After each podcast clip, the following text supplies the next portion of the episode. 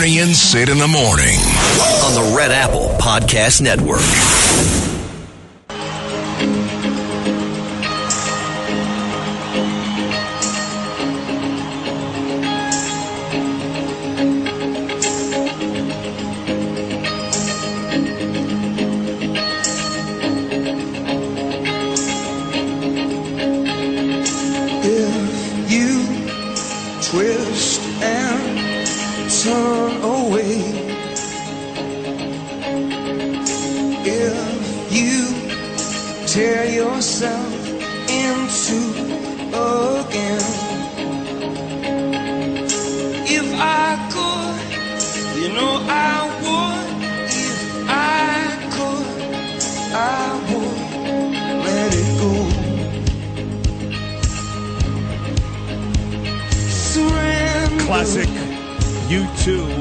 Off of the great Unforgettable Fire album. Mrs. bad. Here's, give me some more of this Lou. Bad on a Tuesday morning in New York City. I could throw this lifeless lifeline to the wind. Tuesday morning, back on Bernie and Sid. If you were listening yesterday, Bernard was here. You know that uh, Bernie is out today, out tomorrow. There is a chance that Bernie could be back on Thursday. There is a chance, maybe Friday. Uh, there's also a chance he won't be back until Monday, which is usually how it goes about one week a month now. Bernie gets his chemotherapy, sometimes radiation too, when he's out after Monday for the rest of the week. But he seems somewhat confident that he can be back on Thursday because he was getting all of his treatments done at Sloan Kettering here in New York City. And, and there's a Sloan Kettering that he found closer to his house. He lives on Long Island in Uniondale, the former home of the Islanders. And uh, that's a hop, skip, and a jump away from his house. And then, you know, he could uh, be back at home, be back on the air on Thursday. In the city, of course, he had to stay there, basically. It all depends on how he feels. Uh, the last time he got chemo, about three weeks ago, it kicked the crap out of him. And uh, he did miss four days, and he felt really crappy when he got back. So we will see uh, when he's here. It's the best show in New York City. There's no question about it. When he's not here, it's still the best show. But it's certainly better when he is here. But um, he's uh, fighting.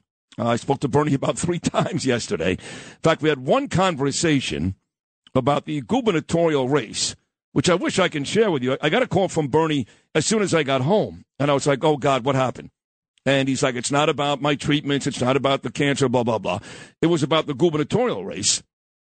Long story short, I ended up speaking with Rob Astorino last night. He called me. He was at an event with Donald Trump. That's right, Donald Trump and Elise Stefanik. And uh, Astorino called me, and I will fill you in later on in this show as to A, why Bernie called me, B, why Astorino called me, and C, I'm in shock. That's all I'm going to say. I'm in shock. Uh, Mike Francesa is stopping by today. We've had Christopher Mad Dog Russo on this show about a million times. Dog and I are still very close. Dog, of course, has had an amazing career since leaving Mike. Or they, well, he didn't really leave Mike. I mean, since they were broken up, FAN made sure that was going to be the case.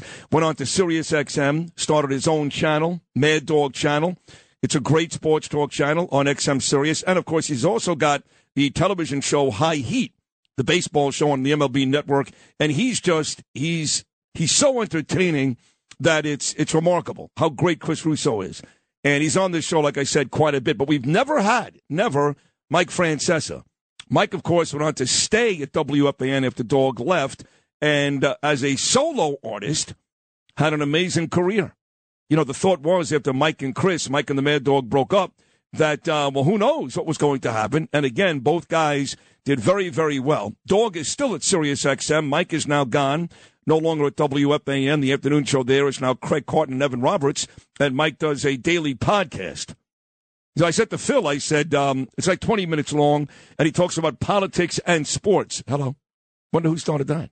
That's ridiculous. Yeah. So uh, I said to Phil, I said, what's the name of Francesa's podcast? And uh, Phil, what was the answer to that? The Mike Francesa podcast. Yeah, interesting name, yeah. Had to take a long time to uh, come up with that one, no? I'm sure he got Chernoff involved. And had a couple of couple of meetings. Chris Olivero, a little Zoom crew. call. Yeah, Eric Spitz. Oh, Uh, I like that one. That's a good one. It's my name. That's Probably good. called uh, Joel Hollander and Mel Karmazin just for a. Uh, anyway, Mike, uh, when they when they write the book, the greatest sports talk show hosts ever, there's going to be a fight between Mike and Chris. And then you've got those national guys, you know, Jim Rome, who's a putz, Dan Patrick, who's a very nice guy. Uh, there's probably others. Colin Cowherd, he's a huge success. I love Colin. I think he's great. He's brilliant, by the way. Uh, but certainly local radio, no one comes close to Mike and Chris. So Francesa will be here at 725 today. Then he's going to play golf. And I'm interested to hear what uh, what Mike has to say. Mike and I have had a very interesting relationship over the years. I think you all know that. Uh, dating back to the time when Mike called me. I was in a bagel store, actually a bagel restaurant in Boca Raton, nine o'clock on a Sunday morning. My kids were young. My father was still alive. It was my mom, my dad, Danielle, and Ava and Gabe. And Mike said, I want you to come back to New York. And I thought I had died and gone to heaven. Oh my God, my dreams are coming true. He had an idea that me and Max Kellerman, who at the time was at ESPN, were going to replace Chris Russo. Now, Mike denies that to this day. Says, well, you know, I had serious conversations with Stephen A. Smith, with Bill Simmons, not really Sid. And the New York Post did, and, and the New York Daily News, by the way, a couple of years ago, when I was here at WABC, did a couple of stories about this feud between me and Mike, where I basically called Mike a liar, which um, I take back. He wasn't lying. He's just, he's forgetful. but he absolutely called me, and absolutely Mark Chernoff reached out to my wife, Danielle. It got to the point where we had bought a house in Tenafly, New Jersey, which we loved. Ava was uh, living there. She, she was born. She was born in in, uh, in uh, Mount Sinai, but she was taken home there as a baby, and um, we loved that house. And when I got fired by WFAN, I lost the house to the bank. And now, about two years later, we've got the opportunity to come home, thanks to Mike. And we actually went as far as contacting the owners of the house because, believe it or not, they were renting it. The house was being, and Danielle was like, wow, we can go back home and rent our house. That's how far those talks got. Again, Mike denies it to this day. He's not telling the truth, but uh, it doesn't matter. I love him. He is uh, probably the greatest of all time, and he'll join us coming up at 725. Mike Francesa. I don't care. Well, I know Dog doesn't care, but Mike does. 740. Bo Dietl will be here. That's always a great segment on a Tuesday. Talking about uh, Bo Dietl, of course, the great cop Bo Dietl was. How about the guy that spent the longest amount of time as the commissioner of the New York Police Department, whose son, mind you, is a superstar these days.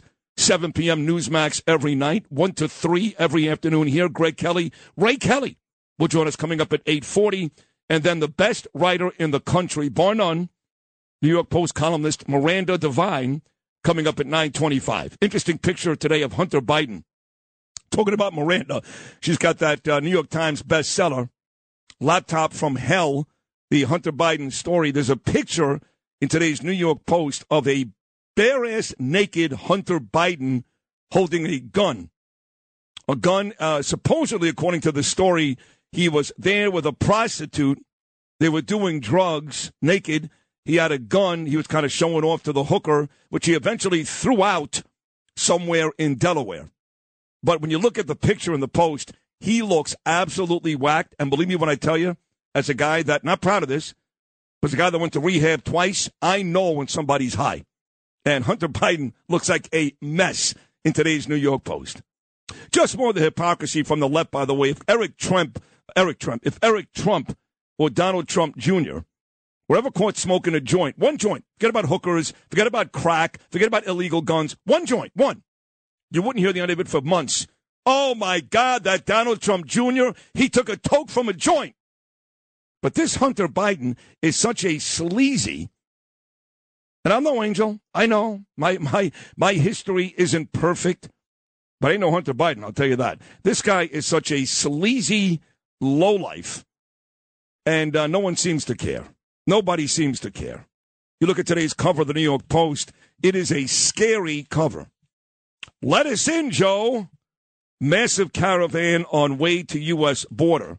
Thousands and thousands and thousands of people trying to enter this country, waiting for Joe Biden to repeal Title 42 based on his promise. You can all come. You can all come right on in. Thousands and thousands of these people.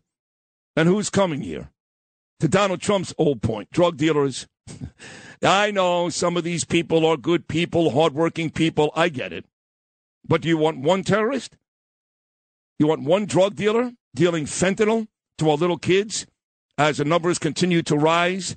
Overdose deaths in this country because of the fentanyl? Do you want one of them? Because I guarantee you, with the thousands and thousands coming in, just by numbers alone, you're going to have plenty of lowlifes and criminals. Plenty of them. You want that? Because that's what Joe Biden has promised these people. That's why they are gathering as we speak in huge numbers. You know, now that uh, that I mentioned that, I do want to get this cut, uh, Lou, and it's uh, Judge Jeanine, who of course does an amazing job on this station every Sunday morning. And I admittedly have a crush on her. I love her. She uh, she's on the five on Fox News, and she was talking yesterday about the czar of the border. That's our vice president Kamala Harris. So when you see the cover of today's New York Post, and it scares the duty out of you, and it should. Don't worry, don't worry, because the VP Kamala is on the job, or maybe not. Here's Judge Jeanine, cut 18. Look, here's the thing. You think the woman as a prosecutor would understand that if our money is going to corrupt governments in Central America, and she has been tasked with the idea of finding out what the root causes of, of immigration are, that she would do exactly what you're talking about, Jesse. That is common sense. But this woman is lazy. She is a lazy human being. She doesn't want to focus her message. She doesn't want to get out there. She's been in Latin America for three, I guess, three full days. Meanwhile, Joe Biden was there a few weeks ago, six days in a row. And now they have it, they have an end game. They want to try to get people to the summit of Americas. She's calling everybody and begging them to show up. And they won't show. And they won't show. I mean, the woman is, she's more than a laughing stock. She's more than someone who's inept. She is lazy. She doesn't deserve a job. She should just resign. She's not doing anything. Couldn't agree more. Judge Jeanine on our vice president. I understand she's black. I understand she's a woman. She checks a bunch of those boxes that seem to matter to Democrats. I don't care. I don't care if you're black, white, Asian. I don't care if you're gay, straight. Just get the goddamn job done. I mean, Pete Buttigieg is gay. He's got COVID now. He is awful at his job. I don't care that it's Pride Month. God, I'm sick of that too. I told my wife yesterday, I said, listen, I'm as liberal as they come when it comes to social issues. You've heard this a million times on this show. I'm pro choice, um, pro gay marriage, um, pro all of it, okay? But when it gets shoved in my face time and time again, that's when I start to lose it just a little, okay? And there's no reason that we have to celebrate gay people for a month celebrate people based on their sexual preference. He likes penis. She likes vagina. That doesn't make them better people. Doesn't make them heroes. Not worthy of a month of celebration. Yes, they went through hell. Not anymore. Transgenders do, yes, but not gay people. But we all went through hell. Jews, blacks, whites, you name it. I am so sick of this society, this city, this country bending over backwards to make up for for prior failures, if you will, and um, wasting time, wasting time, and turning otherwise good people into hateful people because they just can't take it. They just can't take it. Enough with the checking the boxes, whether it's Kamala Harris, Pete Buttigieg, a host of others.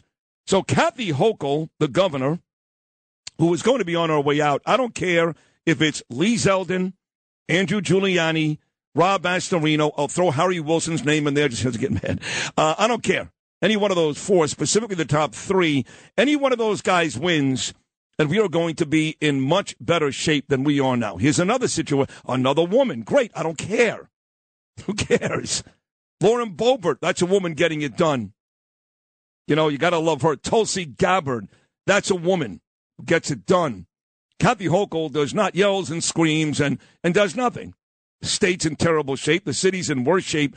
But, but she is trying to change some of the laws. And you can't, not like this, prohibiting a kid like the kid who went to Uvalde, Texas and shut up that little school from buying a gun at 18 years old or the Buffalo shooter. So Hochul yesterday was uh, yelling and screaming about how if you're 18 years old, you ain't going to buy a gun anymore. Those days are over. Right, Mrs. Governor? In New York, we are taking bold, strong action. We're tightening the red flag laws to keep guns away from dangerous people. And we're raising the age of semi automatic weapons so no 18 year old can walk in on their birthday and walk out with an AR 15. Those days are over. Those days are over. You hear that? Those days are over. I get the feeling those days may be over. I don't know. How about you? Those days are over. So now, if you want to commit mass murder, you got to wait three years. I mean, basically, that's what she said, right? You're not going to be able to ban AR 15s. Realistically, that's not going to happen. So now you got to wait till you're 21. So for three years, you can sit in your room, like during the COVID years, you know, and sit on the computer and find more hateful groups, or maybe not. Oh, because she took it a step further. If you think, if you think you're going to sit there, and this is Hochul 15, you're going to sit there on social media and find more hate groups, I got news for you. We're stopping that too. Hochul 15. And in the state of New York, we're now requiring social media networks to monitor and report hateful conduct on their platforms. Thank you, Senator Anna Kaplan, and thank you, Assigned Member Patricia Fahy. And now we're going to continue focusing on this. We're going to establish a task force on social media and violent extremism to investigate the role of social media in promoting domestic terror. And our great leader, our Attorney General, will be championing this Oh, cause with every power her office can bring it at their disposal. Yeah, she was doing okay up to the point where she characterized Letitia James, our Attorney General, as a great leader. That's another woman, black woman, check two boxes, completely inept.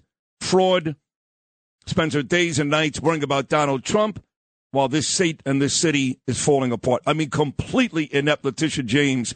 And Kathy Hochul described her as our great leader. It's kind of like when uh, Eric Adams, our mayor, goes out there and describes himself as the quote Biden of Brooklyn. Why anybody in a million years, Democrat or Republican, would want to associate themselves and their political career with Joe Biden and his 28% approval rating, the worst president in my 55 years. He has gone way past Jimmy Carter. Why anybody would want to do that is absolutely astounding. So ask Eric Adams and Kathy Hochul, all your Democrat leaders, while they they continue to heap praise, superlatives, and big time adjectives on folks like Joe Biden and Letitia James. That's all you need to know, folks. 1 800 848 WABC, 1 800 848 9222. Going to be an amazing show today. Once again, WFAN legend.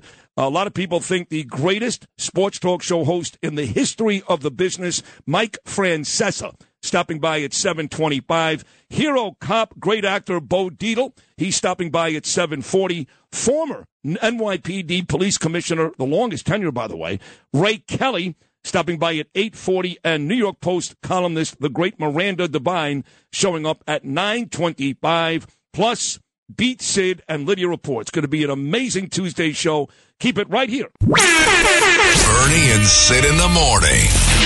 On the Red Apple Podcast Network.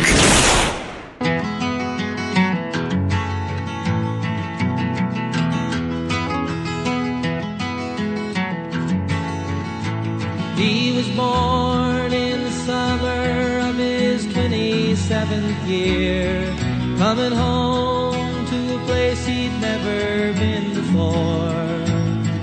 Left yesterday behind him, you might say he was born again. You might say he found the key for every door. When he first came to the mountains, his life was far away on the road, hanging by a song. But the string's already keeps changing fast, and it don't last for long. But the Colorado Rocky Mountain High. John Denver, great song, 625. Gorgeous Tuesday morning here in New York City. Once again, temperatures around 77 degrees and sunny. Got a bunch of days coming up, including tomorrow that may hit 80. And um, I'm wearing a, a red jacket that I bought at the garage in Brooklyn, Anthony's place. And I'm darker than the jacket. I think I'm more red than the jacket. And it's a pretty red jacket, right, Lou? Yeah, you not you're blending in, uh, not quite. that is, the jacket's nice. I go to thank you. I go to the beach every day. I, I went back for two hours yesterday. Danielle worked from home, and at one point we took a walk on over, and it was just beautiful. And uh, that's the beauty of living two blocks away from the beach. Go every day. It is uh, once again six twenty six on your Tuesday morning. Mike Francesa, he'll be here at seven twenty five. Bo Dietl coming up at seven forty. Commissioner Ray Kelly eight forty, and columnist Miranda Devine coming up at nine twenty five. You know, there's a recall going on in California. This district attorney, this uh, Chesa Boudin, this scumbag, uh, another one of these Alvin Bragg types, you know, where whatever you do, as long as you don't kill somebody, then you can you can live amongst us. It's fine, you know. Please, I, I don't want to be bothered. Got no time for it. So as long as you don't kill somebody, you can uh, you can go back on the streets. These progressive DAs that are ruining this country, ruining them. Well, the good news is, much like uh, you remember last year, the governor of California, Gavin Newsom, was a recall effort to uh, get him out. In fact, one of our good friends on radio, Larry Elder, thought he had a good chance to replace Gavin Newsom as governor. It didn't happen. Gavin Newsom is still the governor there. But the recall is there for Chesa Boudin.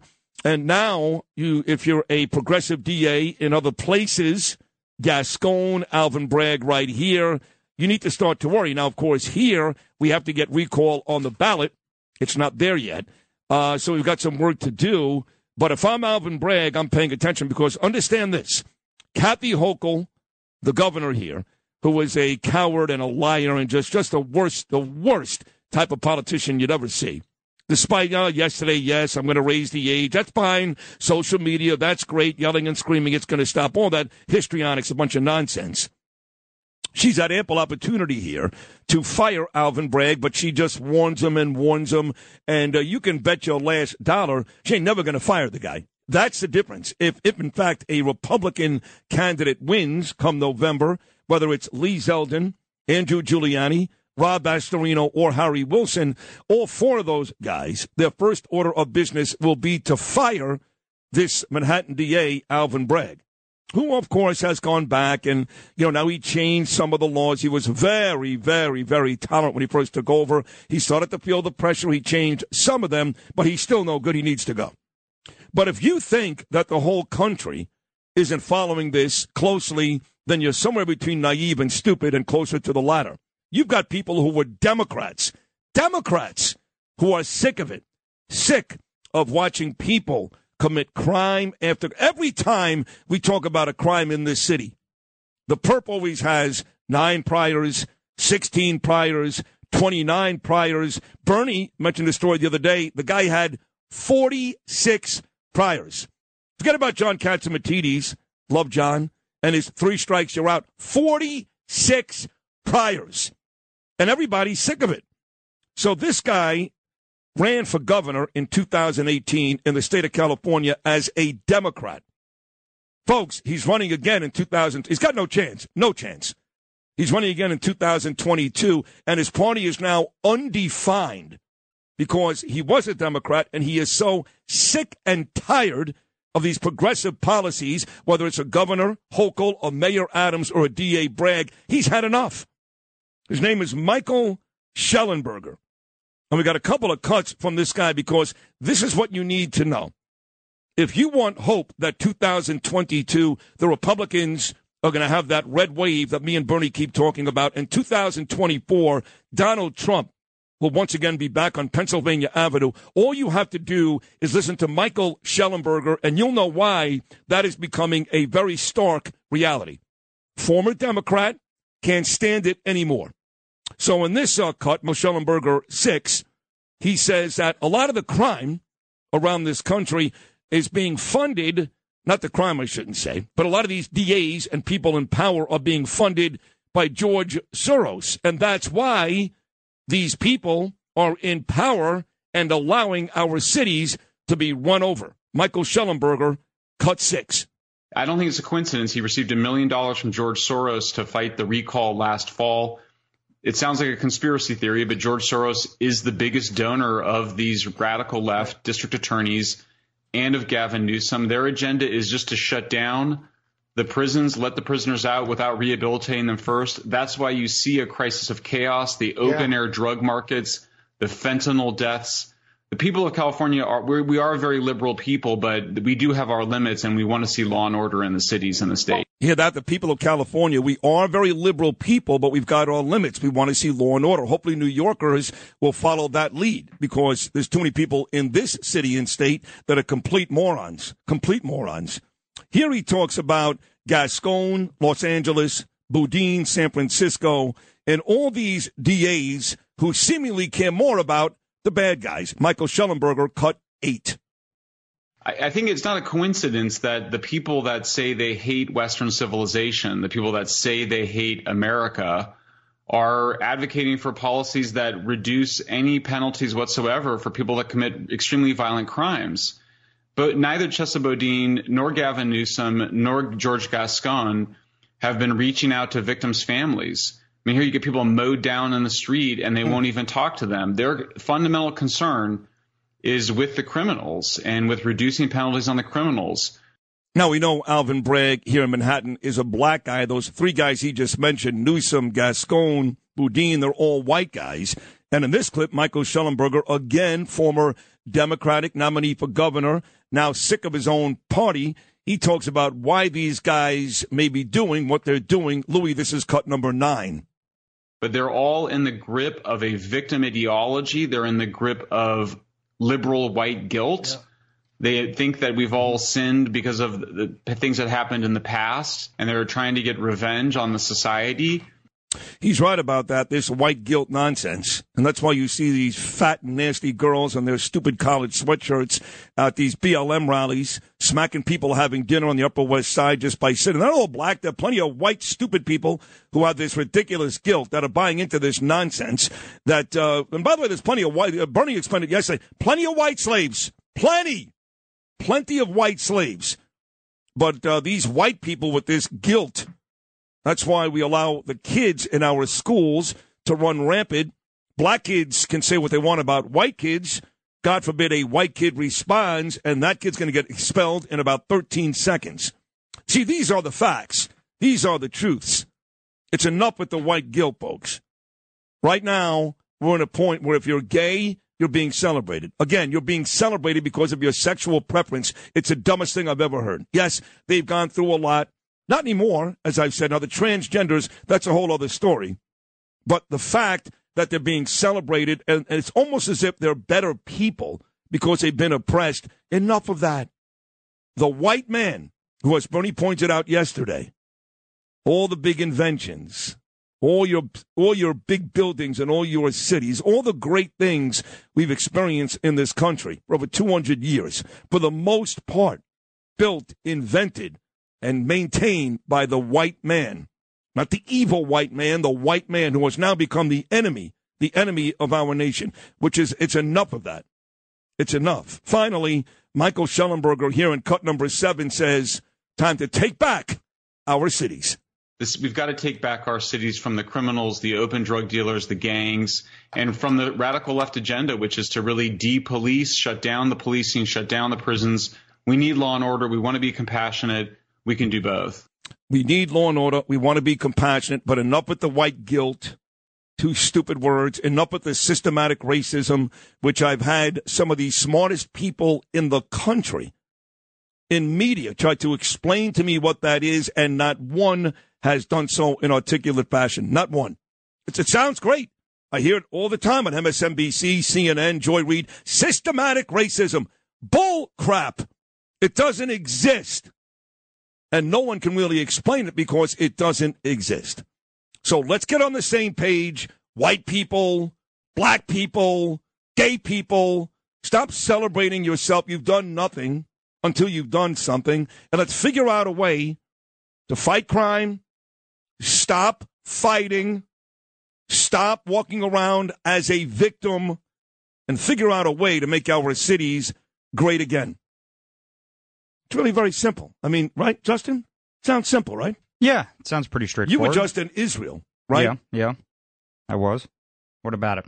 People seem to get along. Yeah. I mean, other than the bombings that go on, that uh, I mean, honestly, on a day to day basis, you don't even realize that stuff. you really don't, right? I mean, unless you run into it. We we ran into it one day, like I had mentioned last week, but uh, but it, nothing turned out. Nothing turned into anything. Right. You know, we Right. we got away scot free. Yeah. You don't see it on a daily basis. There are obviously areas you don't want to walk into, right. but uh, whatever. Yeah, it's it's Any, not uh, something that's uh, at the forefront of your mind. Any hot chicks in Israel? Yeah, a lot. yeah, that's all they kept talking about. Was, oh that- my God! that- and that, that that that pretty much serves as a, uh, a pretty pretty good distraction from all the from all the conflict. So. Yeah. it's worth walking into a bomb from Palestinian to see that hot Israeli Well, you, chick. you you won't even Yeah. realize anything blew up. To be honest with you. Hey, what's all this debris? Look at her. oh my God! Can you see? Can you see her running for her life? My He's, goodness. he's like Sid. You don't get it. Every single girl is tanned and big breasts and great asses, and I'm like, Justin, Jesus, you had your girlfriend with you, didn't you? Yeah. What'd you do? Drug her and go out for a couple of nights? No, no. I was talking about her. Oh, you were okay. She was yeah. pointing them out, probably. Yeah, yeah, yeah. She was like, "Oh my God, look at that one." All right, Mike Francesa, 725. Bo Dietl coming up at 740. Former Commissioner Ray Kelly, NYPD Commissioner at 840. And New York Post columnist Miranda Devine coming up at 925. Traffic and sports are coming up next, but right now it is time for the 77 WABC clip of the day. Listen to my good buddy Dominic Carter on midnights here on WABC. He's got the City Hall podcast on the Red Apple Podcast Network. Download and subscribe wherever you get your podcasts. Here, Dominic says, no reason an 18 year old should own an AR 15.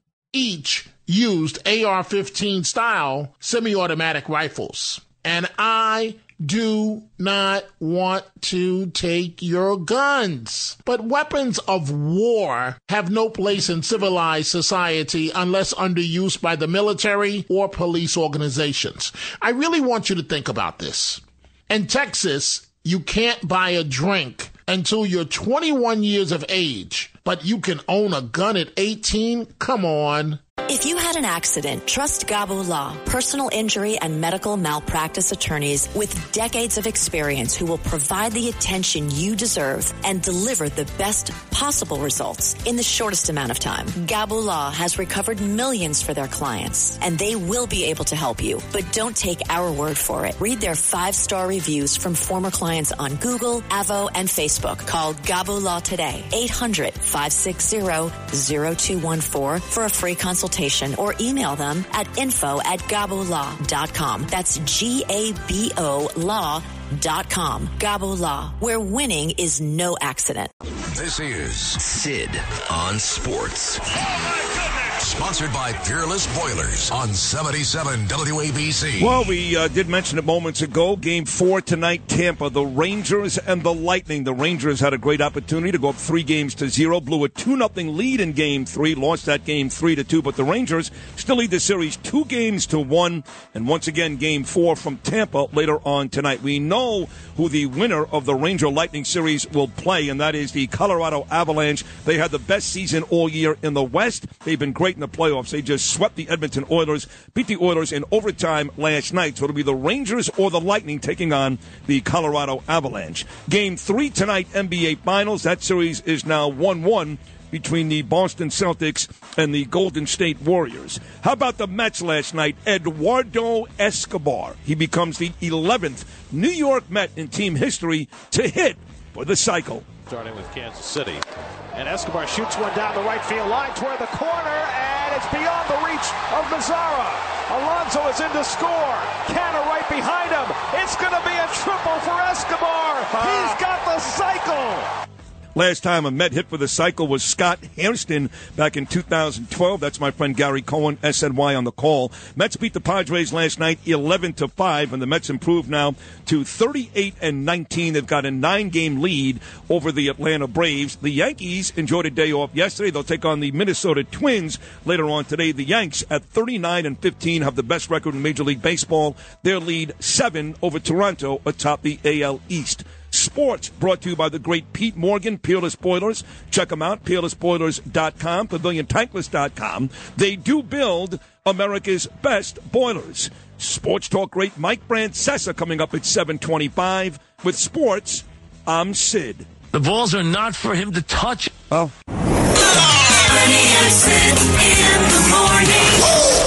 On the Red Apple Podcast Network.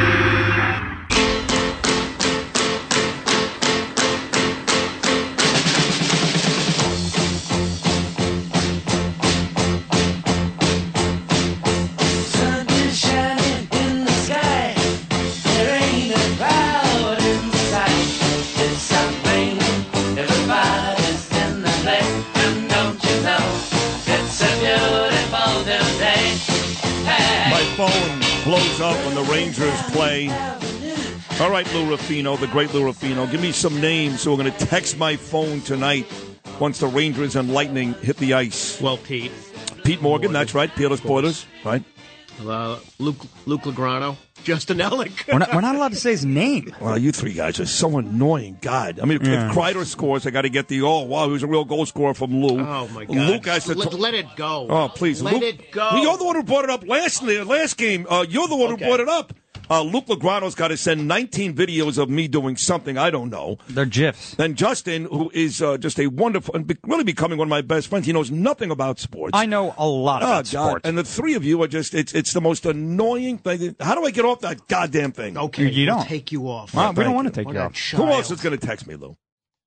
Okay, one of the I I don't know uh, Lee Zeldin. No. And but Andrew you're close. Giuliani. Right, Andrew Oh, okay. Giuliani. I- that's I- right. I would I would have guessed. Very him, too. good. Fine. Although Okay. Rob Astorino may start uh, texting me now because I'll tell you about this conversation later, but there's a little bit of a love triangle thing going on.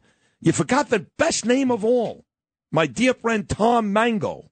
Ah. Yeah. Okay. How, how could Yeah. we for, how could we forget I that? did. Let me hold on. Let me write it down. Yeah. Yeah. yeah. Talking about uh, dear friends, as we speak right now, my driver, Freddie, a.k.a. Ricky Willis, Rockapulco Car Service in Rockaway, drives me to work every morning, 4.15. Guy's never late, except for today, he had a flat. so he had somebody else take me to work. But he's great. He's reliable. He's become, I don't want to say a friend of the family because then he'll get too carried away, but we kind of like him. And um, right now, he's got in his car my daughter Ava, who I love dearly. So proud of her. On her way, of course, uh, to her senior trip today, and in all likelihood, uh, England for college.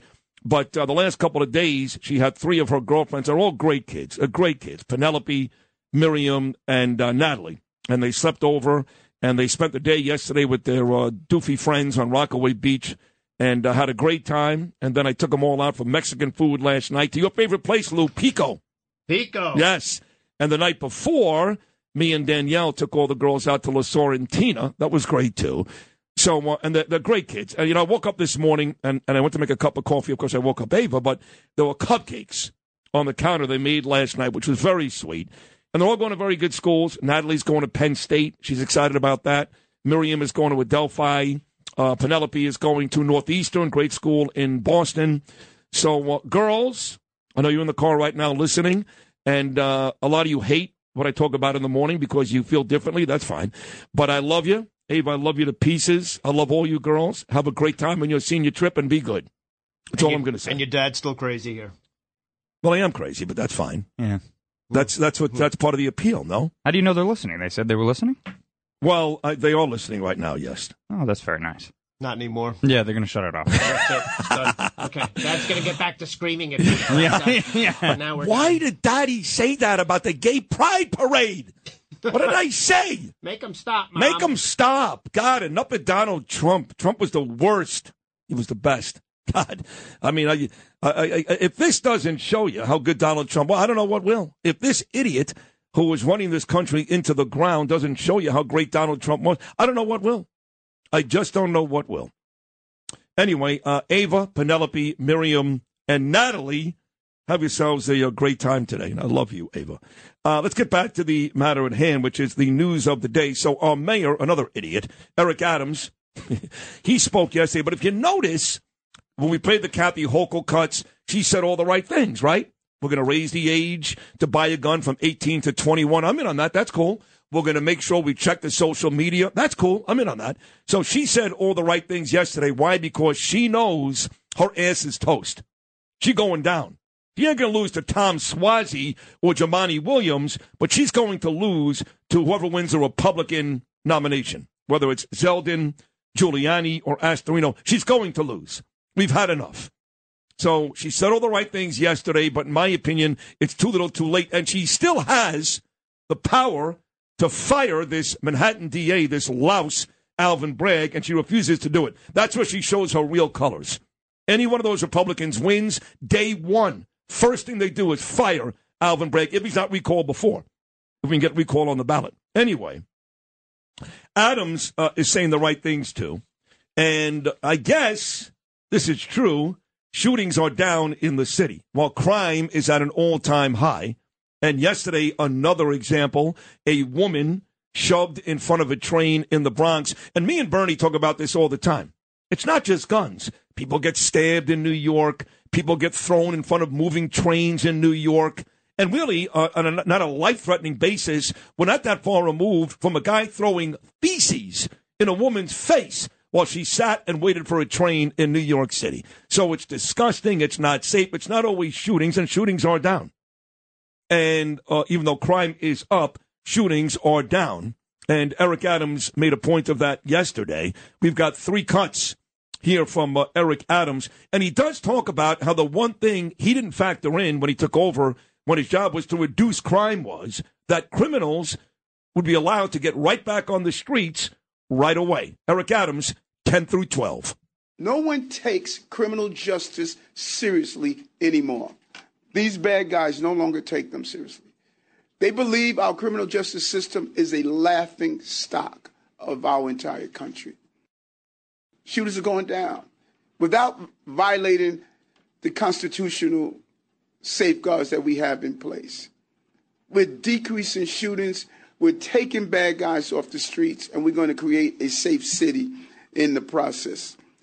Only thing we didn't factor in, I'm going to say this as many times as possible until it resonates. The only thing we did not factor in that we're going to keep letting bad guys out. What? None of us factored this in. How? How? It was unimaginable to us. What are you talking That we would do these cases after a year, take them down. It's been going on for years. And by the time we get back to patrol, we're seeing them back on the street. Wait, wait a second, wait a second, wait a second, wait a second. This didn't just start. This has been going on for years. The mayor before, Bill de Blasio, about as progressive as it got. The DAs, even before Alvin Bragg, same thing. W- why is Eric Adams acting as if this all started when he took over? Like, oh my God, they didn't tell me about this. Am I missing something? Lou, you tell me. Was this not already the case before this Mensa took over? I don't think you could say Mensa and him in the same sentence, even if you're joking. It's a mess. He's a mess. Right. He's a mess. Or no one told us that uh, criminals were going to be let back on the streets. Well, we've been doing that for years. You were supposed to change that, Eric. And I know you don't have the authority to do it. So what do me and Bernie keep asking you to do? Name and shame. So when you go, listen, I had no idea these criminals will be back on the streets in 15 minutes. Your next quote that I want to play right here with Sid and Bernie is, but that's because of Andrea Stewart Cousins. And that's because of Carl Heastie. And that's because of Kathy Hochul. It ain't Eric Adams. It ain't me. I would leave these bastards. I'd let them rot in jail. If we get that quote, I promise you, Eric Adams, because I know you care how I feel about you, it's becoming evidently clear that whether you're running for governor or you're the mayor, you actually care what Sid Rosenberg thinks, which I can't believe, trust me. I'm only five years removed from breaking down Eli Manning stats on a Sunday, but for some reason you guys all care. That's great. If you care, Eric Adams, how I feel, you'll do that. If you can't change it because you don't have the power, at least, as Bernie always says, name and shame. Say, hey, I, I had no idea, but these people are impossible to work with. And then we can say, listen, he's naming, he's shaming, he cares. But it's so tepid, right? It's so insincere. As if he didn't know this when he took over, and then he doesn't blame anybody in particular. It's deplorable. Get him out. Thank you. That's Christopher Mad Dog Russo. Who knew he would opine on the mayor? 1 800 848 WABC, 1 800 848 9222. Once again, an unbelievable lineup on today's show.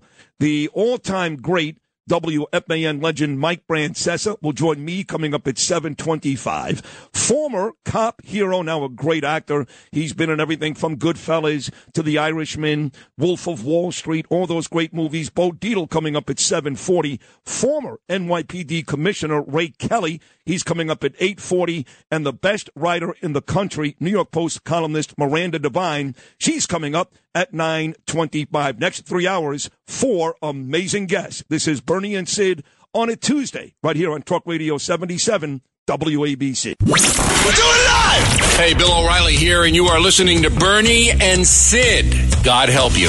On the Red Apple Podcast Network.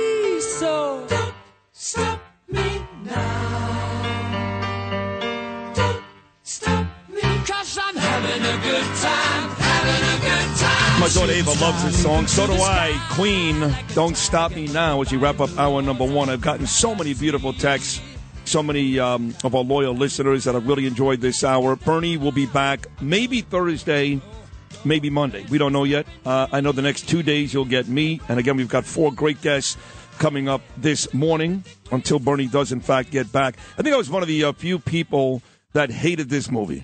Hated it. Bohemian Rhapsody. I'm a huge Queen fan. Huge. It was stupid. Listen, Freddie Mercury, all he wanted to do was have safe, was, was have a gay sex and do cocaine. That's it. That's all he wanted to do. This movie was scrubbed so clean. And by the way, uh, it's a true story. So I read this afterwards that the members of the band that are still alive actually said if you're going to do a movie, you have to make it relatively sanitary. Like you can't make it look like our real life existence. Well, no kidding. Okay, well, I don't want to watch that. Then don't have them involved in the movie. You need Well, somebody then, else. then don't make a movie that, that claims to be about Freddie Mercury and Queen when a guy came off like uh, Father Knows Best. Give me a break. Okay, he had a. He was diagnosed It was with stupid. AIDS. Okay, all right. Uh, the other one I couldn't stand was Rocket Man, the Elton John story. That was like watching a Broadway show. My God, what see was it. that? I didn't see Oh, that. you would hate that. I probably would hate Yeah. it. Anyway, Come hour on, number Freddie. one. Freddie, rock and roll, Freddie. Oh, I love Freddie Mercury. He was great. Hour number one in the books coming up next hour. Bill O'Reilly's morning message. Mike Francesa and Bo Dietl. Going to be an amazing 7 a.m. hour on this, the Tuesday edition of Bernie and Sid.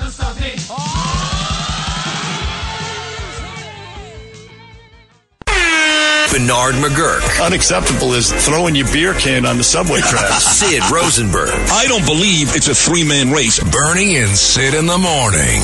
On the Red Apple Podcast Network. Oh, my God!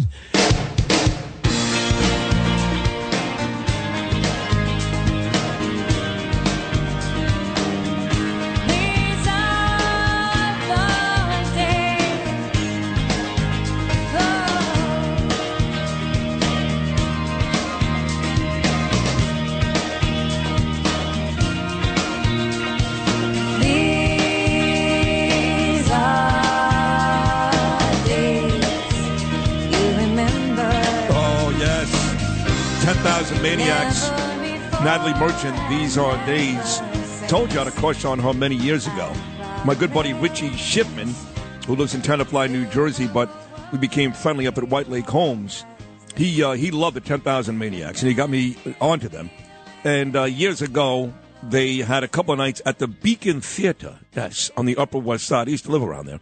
And uh, we went, like 20 of us, all the young kids from upstate, and it was great, you know, and uh, everybody liked them at the time. And uh, back then, REM was another major, major band. I told you this story before.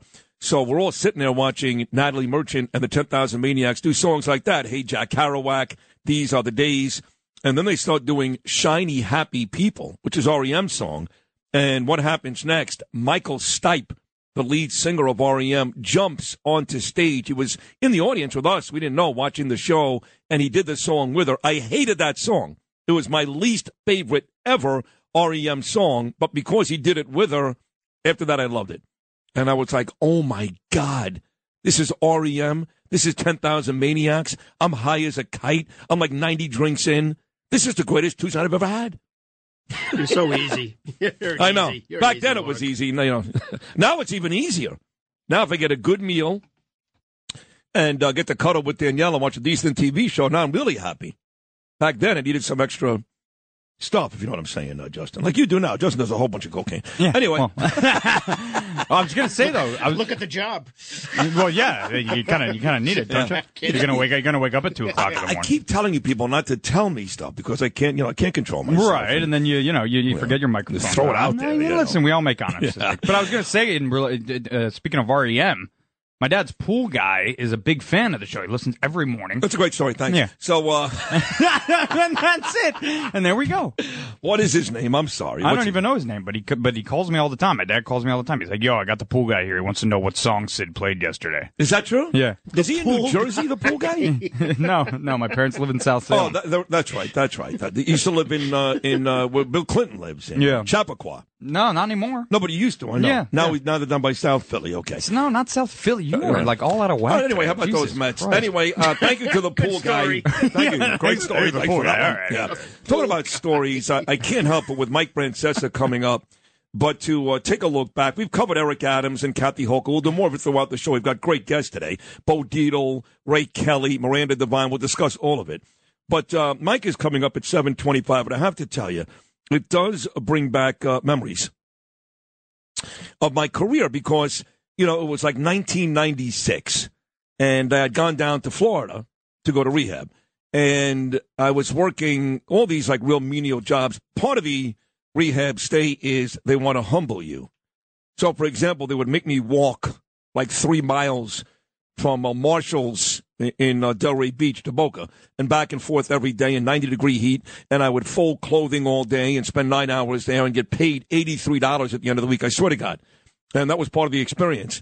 And um, Danielle eventually moved down to meet me, which was really great because I had no idea. I actually left her at her college graduation at Brooklyn College. Hillary Clinton spoke that day, and I had no idea if she was going to meet me or just you know, say enough of this crap. I mean, she's gorgeous, brilliant. I don't need this crap, but she did. She came to Florida and met me. We'd been married at the time for about three years, and um, anyway, I was working at Marshalls, and I got a job at L&N Seafood in the Boca Town Center Mall and I was making biscuits for old people, literally, and taking home about a hundred bucks a week. It was so bad. We had a small condominium in uh, West Boca. Danielle came down, got a real job. She made most of the money, and I was just floundering, going back and forth to meetings and trying to figure out my life. And she got me a job with a startup internet company, the very first ever startup sports internet company. This was before, folks, the days of ESPN.com, FoxSports.com. None of those existed and it was called Sportsline USA. And it was off Cypress Creek Road in Fort Lauderdale, Florida. And a guy by the name of Mike Levy, who's a genius and a multi, multi, multi millionaire, started the the uh, company. And he brought in people like a guy named Ross Levinson, who was a big star here in New York. A guy named Mark Mariani, he was at TNT, and he started this whole sports internet uh, site. And again, nobody knew about it. It was brand new. And my job was from 1 a.m. to 6 a.m. to sell it, kind of like a cold call would do in the stock market. And Danielle got me the job. She saw me waiting on tables. She said, Sid, Sid, it's a sports place. You know sports. Uh, try it. And I was making eight bucks an hour. And we were still really, this is before Ava and Gabriel, but we were really, really struggling. Uh, but this was an opportunity with a brand new startup company, and maybe this thing was going to hit. And of course, as you know, it hit big. And a lot of those guys ended up making millions and millions of dollars because eventually Sportsline USA went public. And the stock went through the roof. I think our IPO was like four dollars, and one day it hit eighty-four dollars. So lots of folks made a ton of money, including me. Bought my first house because of the stock. But going back to that experience, they started up an internet radio division. Never been done before. Everything that happened on the internet was first done in sports by this company, Sportsline USA. All the information, all the pages, and even the internet radio. And I got a job doing that. The guy, Ross Levinson, my boss, said, Sid, you know so much about sports. You've got that staccato Brooklyn accent. Give it a shot. I was making eight bucks an hour. And I was a Mike and the Mad Dog fan. I said, sure, I'll try it. No experience, horrible, the whole thing, you know. Needless to say, uh, that was 1998, internet radio with no experience in South Florida. And by the year 2000, I was on Imus, hosting middays at WFAN and hosting the Giants pregame show. You talk about an unprecedented rise in this industry. Nobody can boast that. Not Mike Francesa, not Chris Russo, not Jim Rome, not Dan Patrick. Yeah, they worked at other stations, maybe Jacksonville, maybe Ohio, but I went from internet radio and six listeners to owning nine hours of real estate a day on WFAN. And I wasn't very good. I don't think I was at least, but I had it. And all of a sudden, there I am walking into a building which had guys like Don Imus, Mike Francesa, Christopher Mad Dog Russo, Joe Benigno, Steve Somers, Jody McDonald, Mark Chernoff. I mean, these, Eric Spitz, these were the greats. You know, if you don't follow sports talk radio, you're like, what is he talking about? Where, where was Sean Hannity or Rush Limbaugh or Bob Grant? Oh, these were the greats. That was, in my opinion, and FAN still does well. My buddy Chris Oliviero does a great job running all the Entercom stations. He was my intern, folks, 22 years ago. My intern. And he's been running CBS for the longest time now. But um, as well as they do now, and we kicked their ass, by the way. Just, you know, me and Bernie kicked the living crap in 12 plus out of Boomer and Gio. Gio, that putz. But um, those were the glory days. I think, Lou, you would agree. When you had Imus, then me and Jody, or me and Joe, then Mike and the Mad Dog, then Somers, the Giants. I think you'd agree. Early 2000s, late 1990s, those were the glory days of And WFAN. And then you forget the Mets. And the you had Mets. and you had the Mets on. who- Right. So you had all those announcers. You had Gary, Right. And you had the Rangers and the Knicks, too. They, they eventually went to ESPN, too. Ed Coleman. Yeah, we had all of that. And it was just, it was a great time. A great time to be in sports talk radio. And then, of course, I had the fortunate opportunity. When I say fortunate, uh, I'd be on the Imus show after something happened in New York, something big like 9 11. That wasn't fortunate, don't get me wrong, but uh, I was able to take part in that, help rebuild the city, and be part of a very, very important daily dialogue. And then I can just completely turn it off and talk about the Mets and the Giants with Joe Benigno at 11 o'clock. It was just a, it was a crazy time. And three years prior, again, I was waiting on tables at a seafood restaurant in Boca Town Center Mall, making less than $100 a week. And now, Second. thank you. And now I'm rubbing elbows with that guy, Mike Francesa All in that basement too. in the basement in Astoria, Astoria. Queens, at the uh, Kaufman Astoria Studios. Well, by the way, they had Lifetime Channel that was there, and I think, and you would know this better than me, Lou. Didn't Bill Cosby also tape there after a while? Yeah. He did, yeah, after Yeah. for a while. And Sesame Street was there. Really? Yeah. How about that? Right, you'd walk into Big Bird in the cafeteria. Swear to God, the guy Uh, was there. And the, the place was a dump. There was mold. The ceilings were caving in. Imus would complain every day. But I will tell you this. They eventually moved WFAN down to uh, Houston Street. That's where they are now in Lower Manhattan. And uh, Hudson Street, excuse me, Hudson. And I got to tell you, it's a big business building. That's all it is. You could be walking into any corporate setting. The one thing about that dump in Astoria was it felt like radio. Like you walked in, it was like, I'm here. That building in the city, Totally different. Right? I've been in there. Right? It's, ter- it's not the same at all. No. Well, it's- you walk in, it's like you're walking into Wall Street. Exactly. Or the intimacy of that whole It's radio thing is gone. it's gone. Exactly. Exactly right. I always felt, and I did a lot of shows on Hudson Street too. I mean, I spent the whole summer of 2014 filling in for Boomer and Craig and Mike Francesa and, and all these folks and, and Joe and Evan, but it was not nearly the same. And uh, Mike would probably agree with that. I'm not sure. But Mike will join us again coming up in about 10 minutes. It's a big deal, Mike Francesa here on WABC. And then, of course, you've got Bo Dietl coming up at 740. Once again at 840, former police commissioner Ray Kelly. And 925, the great columnist Miranda Devine. Four great guests about to uh, about to come your way, and uh, a whole week of great guests too. I've got another surprise coming up tomorrow. And like I said, Bernie may be back as early as Thursday. We'll wait and see. 1 800 848 WABC, 1 800 848 9222. As always, that's the number. Once again, a cavalcade of big name guests about to come your way. Four of them to be exact. Keep it right here. This is Bernie and Sid in the morning on Talk Radio 77 WABC, the Tuesday edition. Bill O'Reilly here, and I'm warming up. Stand by for the O'Reilly Update Morning Edition. On this Tuesday, after reading the Los Angeles Times over the past few days, I understand why the once respected newspaper will most likely go out of business, at least its print edition will. The paper is incredibly out of touch with working non ideological people who simply want a decent life for themselves and their families. Example In both LA and San Francisco, homeless drug addicts are battering law abiding citizens. Everybody knows this. You can see it with your own eyes. The crime stats are staggering. And for every crime, a victim suffers. Yet the LA Times is not outraged by the addicted criminal or the outrageous district attorneys who refuse to prosecute them. No, the newspaper wants to make it easier to procure and use narcotics without any legal restraints. This, of course, is madness and insulting to the good people being victimized by the irresponsible behavior of addicted criminals. Let me be even more blunt.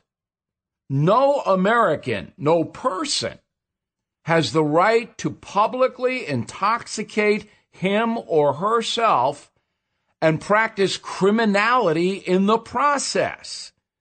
Do we all understand the public safety threat here? Apparently, the uber liberal Los Angeles Times does not. And because of that, it will go out of business. That is the Morning O'Reilly Update. More analysis later on. The digital dollar could give the feds control of your money. Get the digital dollar report. Call 1-800-862-6970 and also receive a $1,000 credit from Priority Gold to protect your money. Or just go to digitaldollarreport.com. Please note the information provided does not constitute financial or investment advice. Bernard McGurk. Bernard has been a friend of mine for so long. And Sid, you too. Sid Rosenberg. Not good, great. Bernie and Sid in the morning. I love you guys. I listen to you every morning and walk around the house laughing my butt off. On the Red Apple Podcast Network.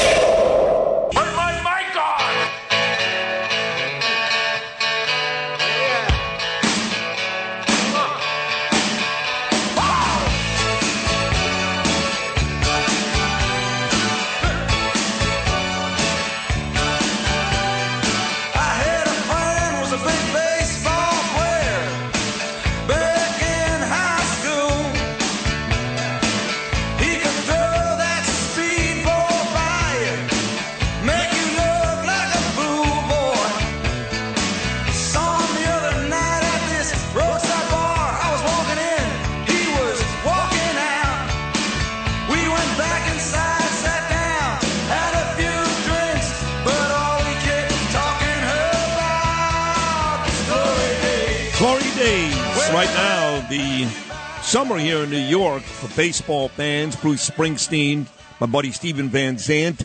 These are the glory days. Eduardo Escobar became the 11th ever New York Met to hit for the cycle last night as the Mets got a big win in San Diego, beating the Padres.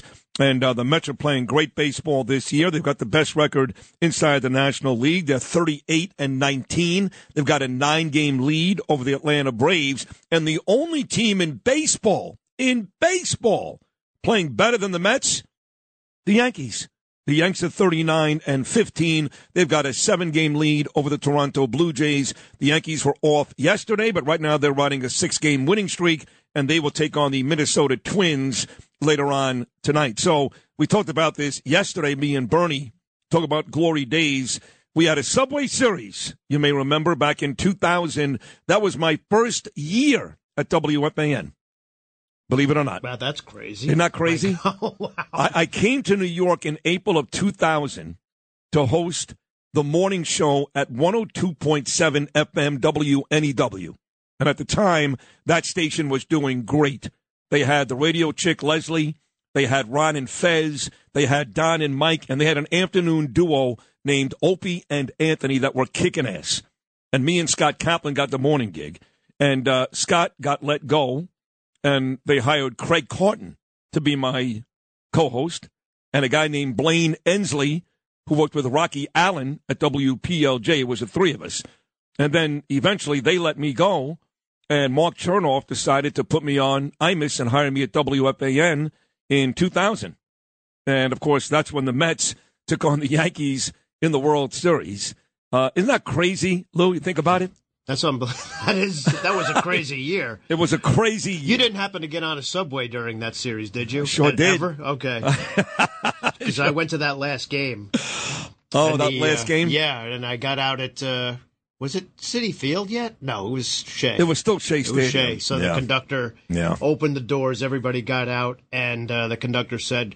All right, welcome to the home of the second best New York City team. In so obviously, he was a Yankee fan. Of course, of course. Everybody's booing and cheering. It was, and I, you saw a lot of fights. It was back to the Islander Ranger days. Uh, right. Oh, Oh. oh, yep. Those were the great days a too. oh, I actually met. that. I went to Rockefeller Center to watch Mike and the Mad Dog do a live show during the Subway Series when New York was just going crazy, and that's where I met Mark Chernoff for the first time, and he said, "Hey, let's stay in touch." And as um, well as luck would have it, when WNEW let me go, I was planning on going back to Florida and working in Miami, and instead Chernoff hired me at FAN, and that was the beginning. It was only five years. You know, most people uh, think I worked there forever because it was such a tumultuous stay. It was only five years, but there was a lot of suspensions, a lot of firings, a lot of New York Post headlines.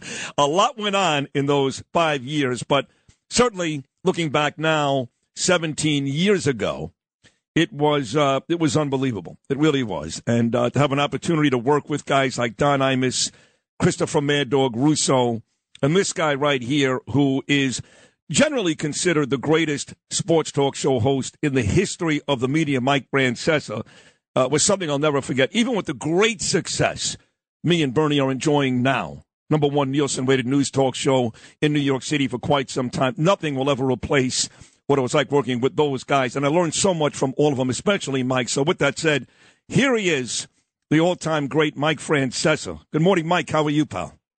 Sid, how are you? I'm doing great. First of all, you've got a, uh, a da- I know you're going to play golf in a little bit, so thank you for joining me. But you've got a daily podcast, and uh, folks No, ask, only only twice a week. Two. I- I do two podcasts a week. That's it. I just started doing it about a, about six weeks ago for uh, one of these gambling concerns. It's called BetRivers.com. Uh, uh, Rush Street Entertainment. Rush Street Interactive is the parent company. They're out of Chicago. They're one of the six companies that takes bets in New York. So uh, a bunch of those gambling companies came after me and asked me to do some stuff for them. And what they've decided, those companies, is that they want to have content and they want to basically use content to get players. And so they basically are all doing that now.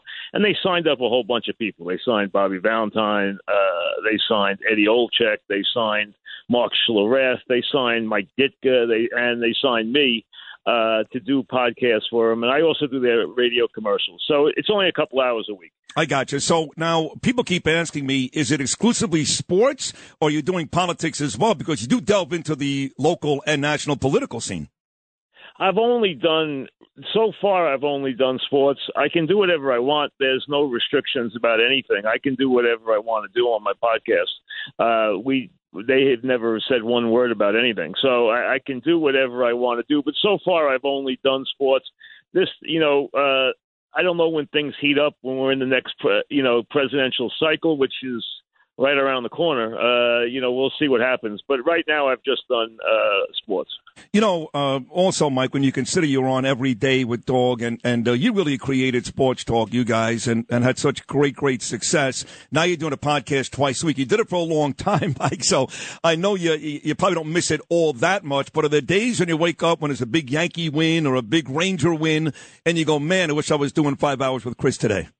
Well, uh, definitely. Uh, when there's big events, and you know, New York sports has really been in a, a, a real doldrums. Has been terrible for years, and now obviously things are looking up in in a big way with the Rangers having the run they're having. Uh, the Yankees and Mets are headed for what you would hope would be big falls for both of them, maybe even a Subway Series. You, you have your fingers crossed that the Giants and Jets, who have been just an embarrassment for you know going on a decade for the Jets, going on almost a decade for the Giants. So uh, you're hoping that they, with new uh, with new management, are moving in the right direction. But it's really been a rough time in New York. But now, like I said, with especially the Rangers, who I know you're a big Ranger fan, they're they're coming out of it, and uh, the whole the whole sports scene seems to be on the upswing in New York right now. So I do have the ability, which is the, the good part of this, is anytime I want to comment on anything, I can do it. So I can do whatever I want. I can do it any day I want. I can do any form I want. So I have complete carte blanche to do any any do it any way I want. If I want to do it every day, if I want to do five in a week, if I want to do whatever I want to do, I'm allowed to do. So uh, they've given me pretty much carte blanche to do what I want. Oh, that's great. You, you've earned that. Mike Francesa, all time great. He's got his podcast twice a week, the Mike Francesa podcast. Still talking uh, New York sports. Uh, Mike, I, I, I can still see you uh, in that studio, both uh, in Astoria and, of course, in uh, Lower Manhattan. But Mickey Mantle talking about the Yanks. Yankees right now playing the best baseball in the league. They're 39 and 15. They built up a big lead, and Aaron Judge is just playing lights out. You've got a great historical reference when it comes to Yankee baseball. How good can this Yankee team be? I don't think it's an all-time great team. I, I know people believe that, and you keep I keep hearing it. I keep people see see people writing it that this team can be all-time great team. I don't see it. I, I don't think they're an all-time great team. I think they've got they had a very good schedule early. Plus, the thing is, their pitching has been insane. Their starting pitching has been off the charts good. It's been unbelievably good. It, it, they have five pitchers who are all dealing. They have guys in the bullpen who are dealing. They find a guy like Holmes who replaces Chapman. He's unhittable. They have gotten insane pitching. If you look at it, other than Judge, who's having an MVP season, he's having a great season, and it's going to make him a lot of money. The the other hitters in the lineup, you got guys who want to hit. You got guys like Hicks and and Gallo who don't hit at all. You got guys who haven't even hit to their to their baseball cards, so they can be better offensively. I think they will be better offensively, but I don't think they're an all-time great team. That doesn't mean they can't go to the World Series, but I don't think this is an all-time great Yankee team. I don't disagree. Now, on the flip side, Mike Francesa, the Mets, of course, 86, they won the World Series. Uh, they got back in 2000, lost to the Yankees. You got to go way, way back to get to the Seaver days of 69. This Met team, which is also playing about 650 baseball, how good could they be? I think they could be scary good for this reason. Uh, if they can build a lead like this, and part of this is because the Phillies, you know, they couldn't get out of their own way, which made them fire a good manager in Joe Girardi. But listen, he didn't get the job done. So I mean, even Joe would tell you that. I mean, uh, I know Joe Girardi very well. Uh, he he knows he didn't get the job done there. They had no bullpen, but even they didn't field their positions. They didn't hit, and they had a great lineup. So uh, the Phillies have been awful. The Braves have had a lot of problems. So that's helped the Mets a lot. But when you realize the Mets have built this lead without maybe the two best pitchers in the league. That, that's scary when you realize that they could wind up now with a big lead, putting DeGrom and Scherzer back in that rotation. They could be, and they have the ability with their owner being the richest man in baseball. They could go out, get a closer to lock down the eighth inning in front of Diaz, get another bat, and now Escobar's starting to hit. Get one more bat, and Alonso's having an MVP season, and then put those two pitches back in the rotation. They could be scary come October. How often now do you talk to uh, Chris? I, look, everybody knows about the Mike and the Chris, the dynamic, the back and forth, and and it got ugly at times. I saw it, but it was it was always great. You guys always did maintain the respect, if not the love for each other. Now you're really separated from a lot of years here, a lot of years. How often you talk to Chris? What's that like today? You know, I'd say we don't talk a lot, uh, but when we do, it's always friendly. I mean, I played golf with him about uh, six months ago. Um, we've ma- we made an appearance together in March. Uh, they gave us an award uh, for that seminar in the city. Uh, and they named a, a, a trophy after the Mike and the Mad Dog show. So Dog and I both appeared together in March. uh, at, at the at that broadcasting seminar. So uh, uh, we were together then. You know, he'll call me and say, "Can you come on the program maybe once or twice a year?" I haven't had him on a podcast, but I'm sure I will. Uh, so we bump into each other. We talk about the kids. You know, now it's about you know he's got four kids who are grown. I have three kids that are you know finishing high school, getting ready to go to college. So I mean, we talk about that. We might play golf together. You know, but you know, listen, he has his life, I have mine, but we get along fine. We have no issues, and I'd say we talk maybe every uh, three, two or three months. By the way, your uh, twins are getting ready for college. Were born the same year as my daughter Ava. She's also getting ready to go to college Yeah, this, uh, my this kids summer. Be, they'll be seniors this year. Yeah. uh, yeah. I have two going to be seniors this year, and I have one who's going to be a junior this year. So, wow. uh, before you know it, they'll all be in college, and uh, time time flies. I can tell you that. Well, Uh, I, I knew you when. I knew you when before we both had uh, any children uh, way back when. You know, you look back tomorrow, I'll let you run, Mike. I know you got to hit the links, but you look at that lineup. You had Imus in the morning. I Imus, God rest his soul, one of the all-time greats. Yes. You and Chris, Yes. certainly two of the all-time greats, and even the other guys around the station, me, Benigno, Steve Somers. You think there'll ever be a time again where any station anywhere can come close to the amount of talent that was at WFAN all those years? No, I don't. I don't think anything will ever be like it was.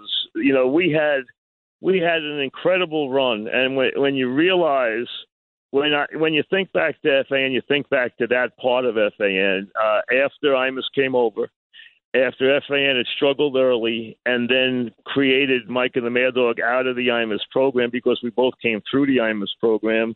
Um, and you realize that we had the same morning drive and afternoon drive for 17 years.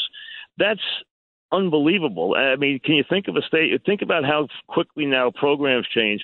We had the same morning and afternoon. Now we did have a lot of different shows go through, as you know, go through the mid the midday. Yeah, we but We, we, we, we anchored the two sta- the two drive times with the same programs for 17 years. So the continuity there was unbelievable. And you're right when you realize that uh, you know you talk about uh, Bernie, who I hope is doing well, and you. Then you talk about guys who have gone through the show, uh, and then you know people that people know, like Evan or uh, Joe Benigno, Steve Somers, who was there forever, Eddie Coleman, and then realize my first board up was Iron Eagle. Look what Iron Eagle's accomplished. Yep. Mike Green started at that station, came through that station. Uh, another guy who's had a great career.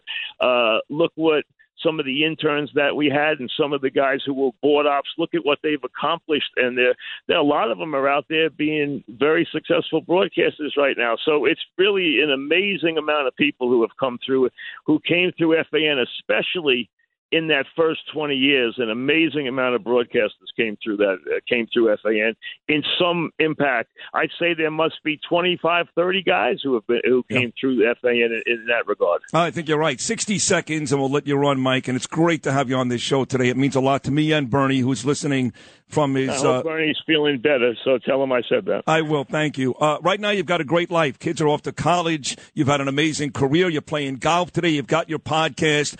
But can you envision any scenario where, in some capacity, Mike Francesa once again is on the radio five days a week? Never. No, I can't. I, I, I, and nor do I want to. You know, Sid, I did, I did over thirty-two years in the same program at the same time every day. It never changed. I did. Not too many people keep the same job. I had the same, and and in, and in broadcasting, it's never happened. I had the same show at the same time for 30 over 30 years uh, co- continuously. I was there for 35 years. I mean, that's an incredible run. I mean, I, I put in a lot of time. I did six days a week during the football season. I did five days a week and did five and a half hours every day. So I did more broadcasting than most people will ever do in a lifetime. So to want to do it every day now, I can't see it. I I, I don't think I would enjoy it. And not only that, we, we're going to split our, our lives. We're, we're going to live uh, half the year in Florida. We have a house in Palm Beach. We're going to live half the year here.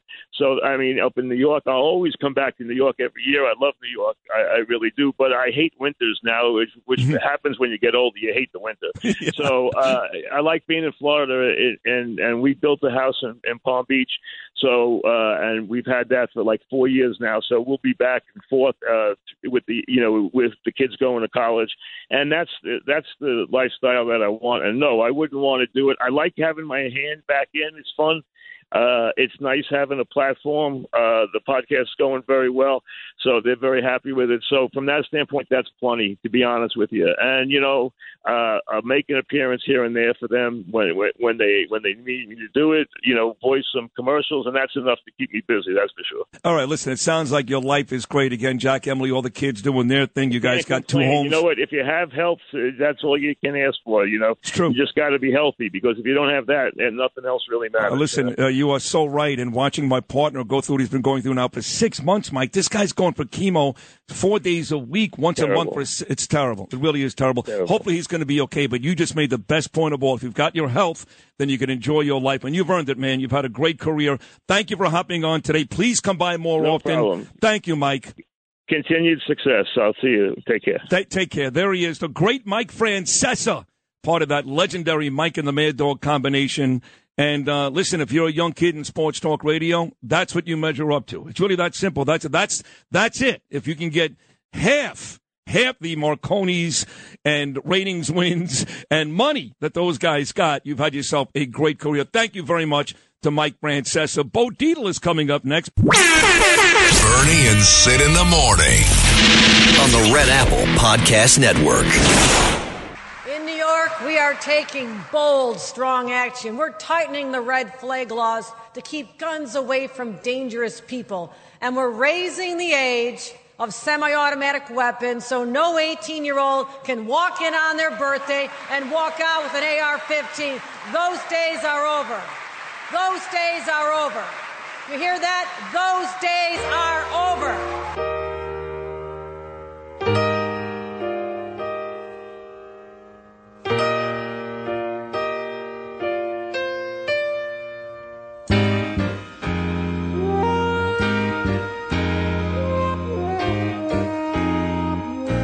Governor Kathy Hochul. I'm good with that. Raise the age of 18 to 21. I like that. She also talked about social media, so she had some good things to say yesterday. She still sucks. But she had good things to say yesterday. Our next guest after Mike Francesa is another longtime friend of me and Bernie, about 30 years. This guy was a hero cop for the longest time. Now he's a great actor. Actually, look up to this guy. Actually, I spoke to him on the phone on Sunday. He was so great in all those movies, The Irishman, Wolf of Wall Street, Goodfellas. He's in Gravesend, Godfather of Harlem. He's turned into this really amazing actor. Here he is, the great Bo Dietl. Bo, good Tuesday morning. How about your friend there, Mike Francesa? How about that? No, he should stop eating pizzas. Okay, uh, let's get Oh, into God, important you are things. funny. Hey, let's get into important things. All right, they just had breaking news from Sloan Memorial Sloan Kettering. They have every patient that entered this new drug is in remission. Every patient. This is some breaking news that just hit the wire right now. People are crying with happy tears. It's been going on for six months. There's a new drug out there that really is attacking this cancer.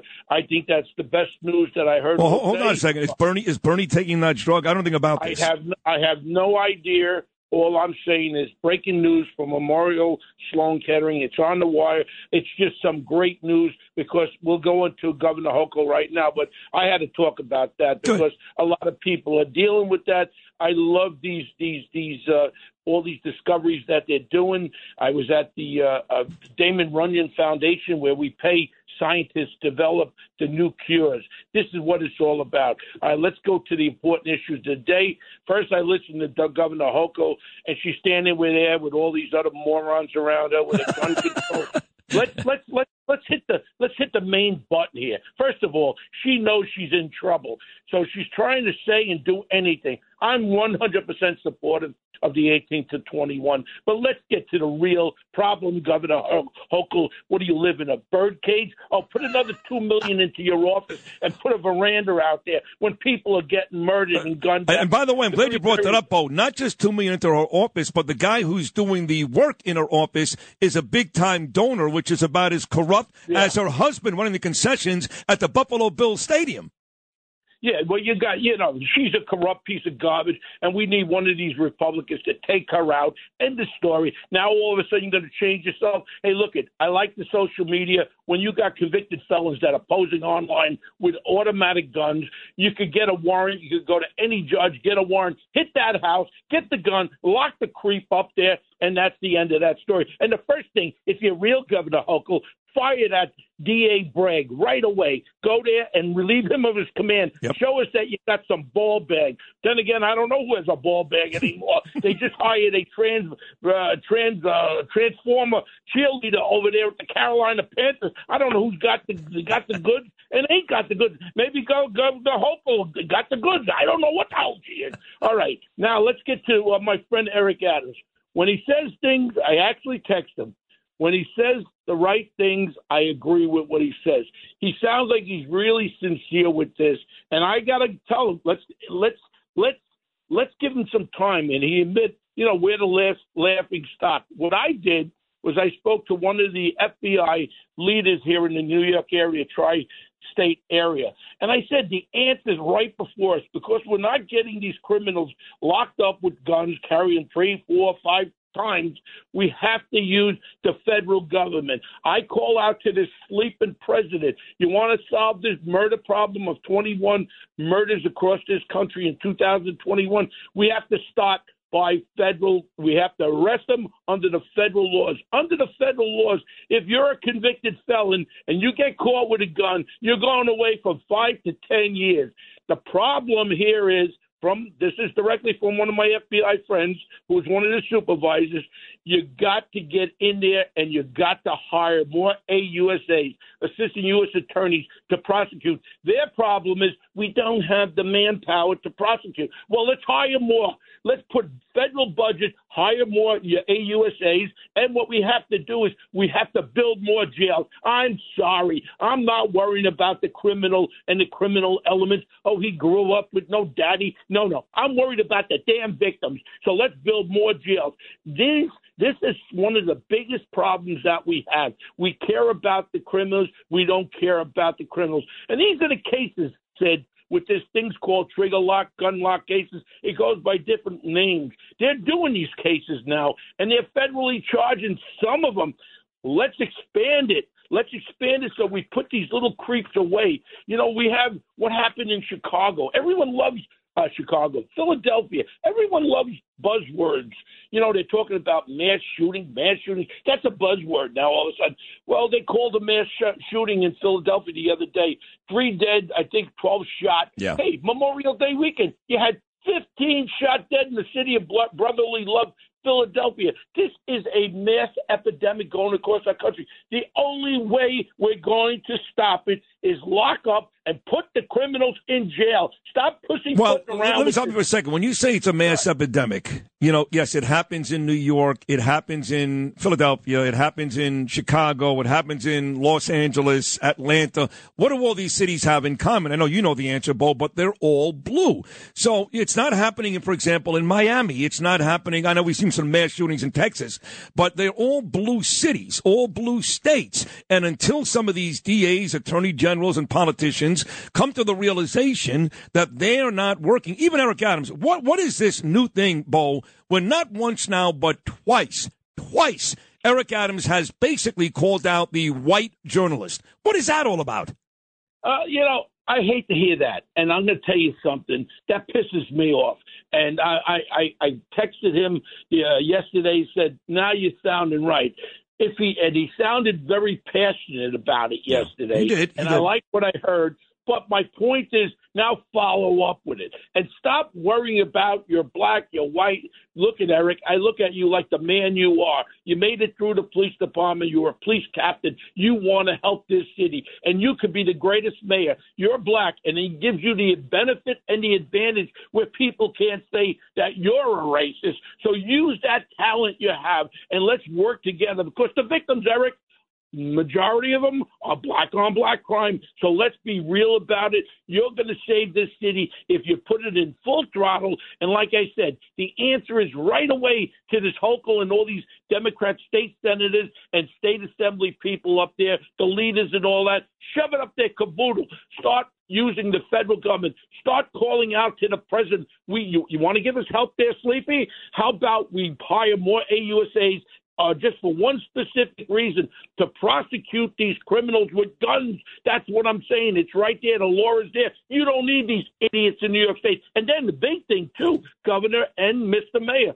All these appointed judges, Mr. Mayor, they're appointed. And if they're not doing their job, why don't you fire Get 'em out. tomorrow? Get 'em out. Four of them. Get 'em out. Fire 'em. Name that, that, that thing up in the Bronx there, that thing that's letting everybody go. I don't even want to announce their names. but you know what? That would be something, Eric, Yep. where you stand there and you go, well, I'm announcing judge this, judge that, judge this. You have now been relieved of your command for not doing your duty. Go to Florida and go get tan or whatever the hell you want to do. But my re- my reality is my reality is the answers are all here. The answer is one thing. When you have a criminal that is a repetitive criminal, like this other guy, 46 arrests. uh, uh, oh, but he was he was arrested only for uh, stealing stuff from stores. No, no, no, no, no. When you got a criminal out there, there's only one thing a criminal has to know: that you're going to go to jail. You like living there? You like eating bologna sandwiches with Kool Aid? Well, keep doing it, and let's build more jails. Let's get tough on crime and stop worrying about oh, this kid didn't have a daddy. Hey, look, at my father used to beat me with a buckle. He was born in Germany. He used to beat me with a belt buckle. That's why I didn't become a wise guy because I was so afraid of my father. And you know what? That didn't mean nothing, but he taught one thing: respect. And you have you're out there with people, and you have to respect people. And one other thing: if people need help, You've got to help them. And New York City needs help. This country needs help. And we have to help all the people. We have the tools. You're going to have my great friend uh, Ray Kelly coming on next. He will explain to you exactly what I was talking about using the federal law. And their big thing is, well, the AUSAs, the assistant attorney generals, say we got these bigger cases. I'm not worried about wasting my time trying to prosecute these Democratic criminals, which they walk right out. It was this this trial in, in Washington with that uh, Sussman was was just like a John Gotti set up trial Yep. with the jury. Yep. I don't see the difference between uh, Gotti uh, bribing jurors or this guy Sussman bribing ju- jurors. Yep. It's the same crap. I agree. No, it Oh, is. It oh is. Well, listen, Yeah. Bo, Bo, uh, again, a tremendous appearance today, just great. And uh, we love having you on, and the, the listeners love you. I mean, they go crazy Well, when know you come I'm on. Filming, I'm filming today. Great. uh, I'm filming our Grades today, and something happens to me on Thursday. Uh-oh. Something happens. Oh, no! I'm no. not going to tell you. Uh oh. Uh oh. All right, but no, no, no, no, no, no, no. I don't go bye bye. Okay, good. I, I get close to bye bye. okay, good.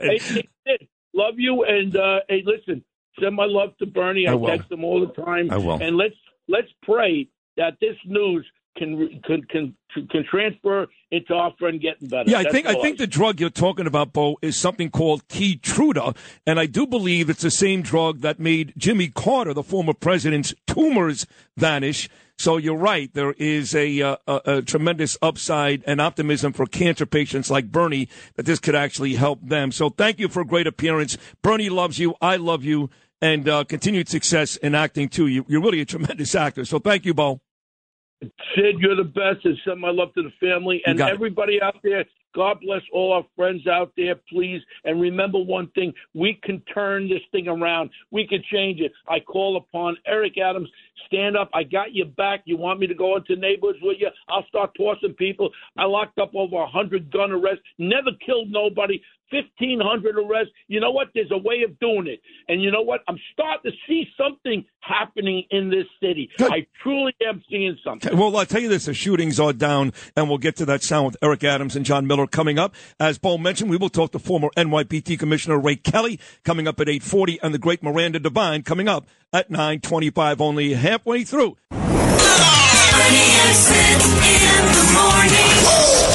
On the Red Apple Podcast Network. 17 years by her side, broke the same bread, wore the same clothes, and you said, We're sisters with nothing between. If one of us fall, the other will soon be following.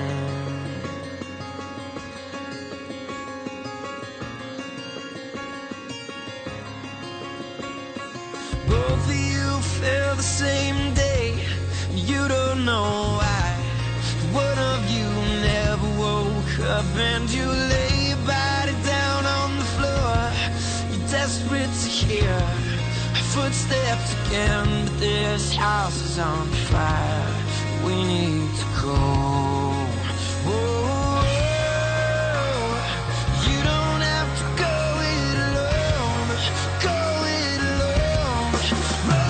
The Fray, One for Your Life at 8.06 on your gorgeous Tuesday morning here in New York City. Welcome back to the second half, hour number three of today's Bernie and Sid in the Morning Show here on Talk Radio 77 WABC, being inundated with messages from listeners who love the first two hours. Bo Dietl, he's always great. And it was really special to hear from Mike Francesa, who I thought was fantastic today. I mean, uh, just uh, gracious. And, uh, of course, no one knows more about sports than Mike, uh, reliving some of those WFAN days, his relationship with Chris Russo. I thought that was a, uh, a legitimately great appearance Man, by did Mike. that did that take you back It did, right? to all of us working in that Yeah. crazy Astoria It studio? was.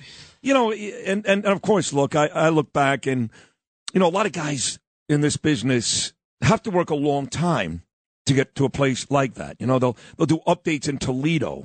You know, they'll, they'll, they'll produce in lacrosse. They'll do an afternoon show in, you know, Clarksville, Tennessee, just to do one update on WFAN. And I, I did nothing. You know, I never took a communications class in my life. Not in high school, not in college, nothing.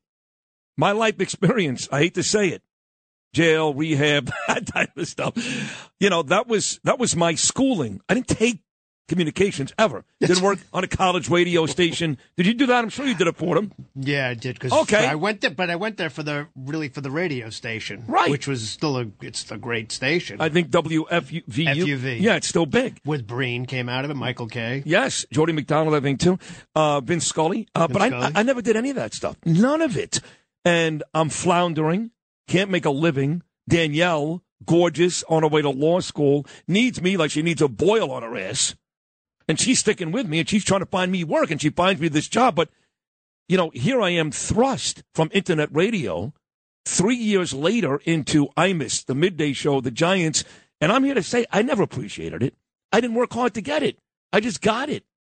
Chernoff gave me an opportunity and it worked out. And when I wasn't screwing up off the field, I was scoring touchdowns on the field. I remember Chernoff said to me once, he called me in the office. I'd been suspended again after some some night out during the Republican National Convention. And he said, I don't understand you. He goes, You can spend the next 30 years here. 30. You can be the next Mike Francesa, Chris Russo. When Imus retires, that show is yours. It's yours. Get about Boomer, Craig. It's yours. What are you doing? You got to go out at night. You got to go to Atlantic City. I'm like, Johnny, calm down. I'm fine. You know what? I went to rehab. They told me fine is a great acronym for F, effed up, I, insecure, N, neurotic, E, emotional. So when your kid says to you they're fine, they're all of those things. And I would always say I'm fine. And I was never fine. And I lost it. I lost all of it. I, I, I talk about leaving Tenafly, New Jersey, getting in my car, knowing my, my I was done. I lost my job at FAN. I'm about to lose my house. My daughter is 18 months old. I got a dog in the back seat. I got Danielle. I'm moving her away. She had a great job, crying in the front seat. And I remember everybody was asleep, even the dog, Lucy. And I was driving through the mountains in North Carolina. And I was saying to myself, man, what did you do? That's a dream opportunity. Millions and millions of dollars, and even above and beyond that. And I blew it. I blew it. So to be sitting here today, folks, you have to understand. Um, and my partner Bernie, who's fighting for his life and, and doing a great job, he's going to be okay. Trust me, he's going to be okay. Um, and he's wonderful. He's a great guy. But there are very few people in this industry who are the amount of chances I've had. I get that, but uh, listen, I hate to say it. I'm going to sound like a dick, but I'm great at this. I got talent. And it's no different with like a football player. If you can go score touchdowns, they're going to make excuses for you, even if you're the biggest a hole on the team. So I kept getting more and more opportunities, but now I savor it. John and Margot Catsimatidis and Chad Lopez, they've given me this forum, and I ain't never, never leaving this place. And thank God all those issues are well behind me, well behind me. And now I'm just an old guy who wants to spend time on the radio and time on the beach with my wife and kids. But I'm lucky because even with all the talent I've got, and I've got it, I, I, I really tried my best. Even when I went to Miami, I got thrown out of New York. I went to Miami and I effed up there. Lost my job at WQAM because of a DUI. So, I guess the the moral of the story is is uh, to remain optimistic, stay resilient, and when folks tell you it's over, which I was told many times from the New York Post to the Miami Herald to the um, a bunch of those blogs and websites, a bunch of them. He's done. Rosenberg's over. Tell him F you and get up the next day and try it again. And who knows? Maybe one day you can be the morning show host at WABC. Working with guys like Lou Ruffino. Lou effing Ruffino, Hall of Famer, greatest sport up ever. So let's get back to the business at hand. Again, Francesa was great. Bo Dietl was great. Former New York Police Commissioner Ray Kelly coming up at 840. That's going to be terrific. Miranda Devine coming up at 925. But uh, we uh, we did talk with Bo about Eric Adams and Kathy Hochul. If you missed it, Hochul spoke yesterday, and, and, and I said this earlier, and Bo repeated it, and he's right. Look, she knows the writing's on the wall. She's in trouble. Not from Tom Suozzi or Jumaane Williams. Not those guys, but whether it's Lee Zeldin, uh, Andrew Giuliani, who I'm becoming very, very close with, or Rob Astorino, who I had a great phone conversation with last night. Great. She's in trouble. She knows it. So now she's starting to sound almost rational, including changing the age, buying a gun, social media. So if you missed it, here was a very rational Governor Hochul. She still sucks, trust me. But here's a very rational Governor Kathy Hochul yesterday. Lou, play these in succession, cuts 13 through 15. In New York, we are taking bold, strong action. We're tightening the red flag laws to keep guns away from dangerous people. And we're raising the age of semi automatic weapons so no 18 year old can walk in on their birthday and walk out with an AR 15. Those days are over. Those days are over. You hear that? Those days are over. When did we become a nation that reveres the right to have the ability to possess a gun over the right of a child to stay alive? When did that happen? And in the state of New York, we're now requiring social media networks to monitor and report hateful conduct on their platforms. Thank you, Senator Anna Kaplan, and thank you, Assigned Member Patricia Fahy. And now we're going to continue focusing on this. We're going to establish a task force on social media and violent extremism to investigate the role of social media in promoting domestic terror. And our great leader, our Ugh. Attorney General, will be championing Yeah. this cause with every power her office can bring it at their disposal. That was about as sane as you'll ever hear Kathy Hochul, except for the very end when she referred to the Attorney General, who's Letitia James, as great. Letitia James sucks every bit as much as Kathy Hochul. I mean, she really sucks. Really sucks. So she was doing okay up until that point. But you hear what she, and I agree with bo- both of those things. Raise the age from 18 to 21, fine. Uh, certainly want to check their social media. There is a piece of good news. You know, shootings are down in this city. Crime is at an all time high. It feels like it's, it's just, it's out of control here, and it is, but shootings are down. Eric Adams, the mayor, made that point yesterday. Lou, this is Eric Adams 11. Shooters are going down without violating the constitutional safeguards that we have in place. We're decreasing shootings, we're taking bad guys off the streets, and we're going to create a safe city in the process. Now, if you don't believe Eric Adams, you got to believe this guy. I love this guy, former FBI guy, John Miller, one of the guys I really respect. He was on with my main man, John Catsimatidis, the great John Catsimatidis, Cats at Night a couple days ago. Or maybe in the roundtable. I forget. They're both great shows. It was Cats at Night, yes. And he said the same thing, John Miller, that shootings are down in the city. This is John Miller, 16. Good news is, as we're rounding, um, next week would be the eighth week, but we're rounding seven weeks of steady declines in shootings. Um, that is not an accident. That is the result of, of a strategy. Uh, the Bronx was driving shooting statistics for a while. We flooded the Bronx with cops. We um, doubled the number of SRG, the Strategic Response Team members our flying squad uh, and and intensified the patrol up there. Uh, we have a couple of very good crime fighter inspectors. One's got the north and the other's got the south, and you know they've divided the borough um, and they're really focused. So we are seeing results in reducing violent crime, gun crime. Now, my favorite audio of the day comes from a guy named Michael Shellenberger. If you don't know who that is, don't worry about it, okay, folks? He's, he's a guy that ran for governor in 2018 as a Democrat in the state of California. He's running again in 2022. He's got about as much of a chance to win as I do, which is zero. but he's actually changed his party affiliation from Democrat to undefined because he's had enough. If you don't know this story, the district attorney, in San Fran, uh, Chesa Boudin, is uh, being recalled. And that, that's today, I believe, much like the governor Gavin Newsom was in California a couple of months ago. But there's a very, very good chance that Boudin is going to be removed because he's one of these douchebag DAs that uh, believes outside of killing somebody, and even that, every other crime should be okay. Don't worry about it. You know, you want to, you know, I guess uh, maybe rape is a bit much too, but you know, he, he he's basically the white Alvin Bragg of California, and Alvin Bragg should take notice. Now, Kathy Hochul is too much of a pussy to fire him. I know that she'll never do it. But but the day that Zeldin, Astorino, or Giuliani wins, Alvin Bragg, you're out on your ass. You're gone.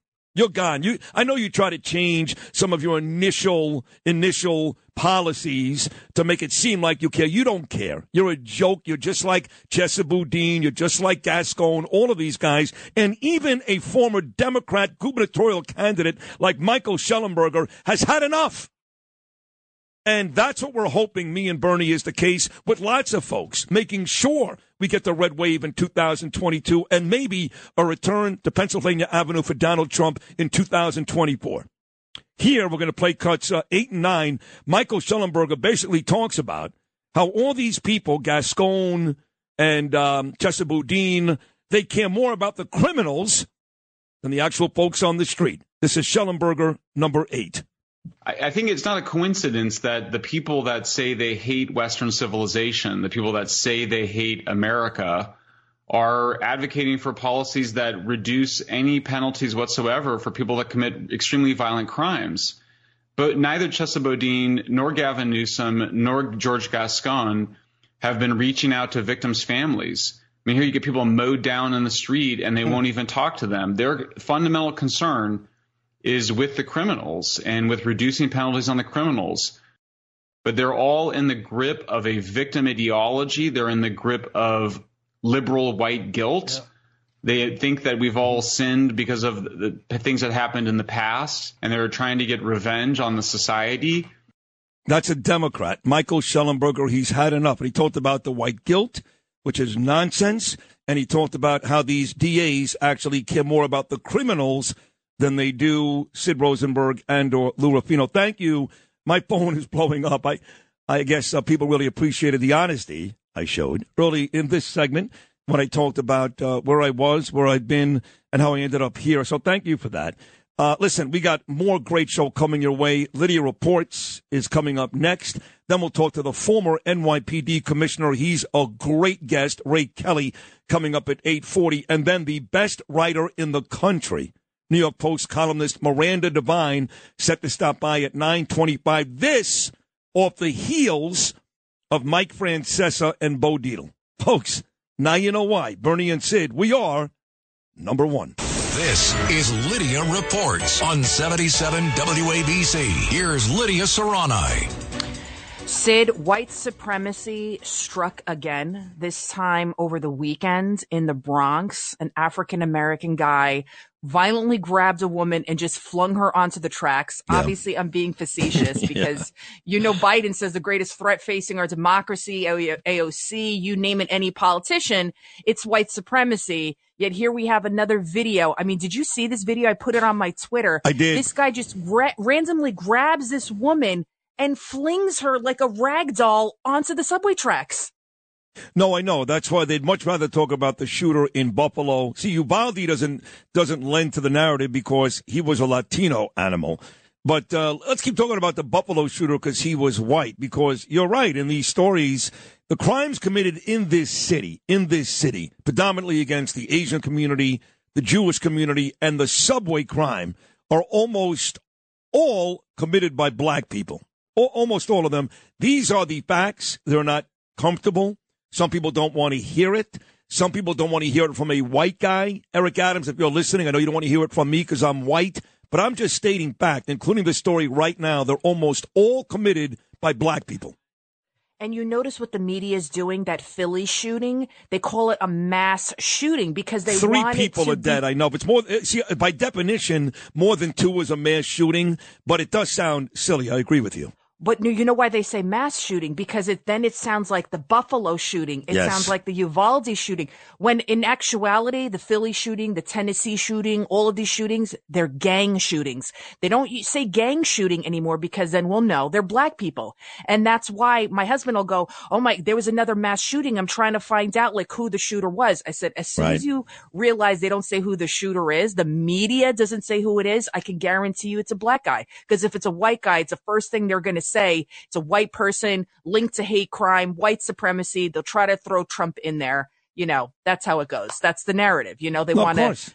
Stoke this fear and division in the country. Well, they always want to bring up. I mean, you got this uh, the January sixth, the first committee hearing, and we'll go back to your story in a second. Is set for Thursday night. I know Pelosi is going to run that thing, and we've been offered, by the way, a whole bunch of Republicans who want to talk about this. Everybody from Jim Jordan to Marjorie Taylor Greene may be on this show in the next few days. But again, th- this is such a farce. You go back to any any night in the summer of 2020 in any one of these given cities New York, Atlanta, Chicago, Seattle, Philadelphia and the damage was worse, and the way they treated cops was worse, and the amount of people killed were larger than anything that happened on January the 6th. But any way they can include Donald Trump's name, they do it, even at the risk of lying. And these stories you're covering, Lydia, are, no different.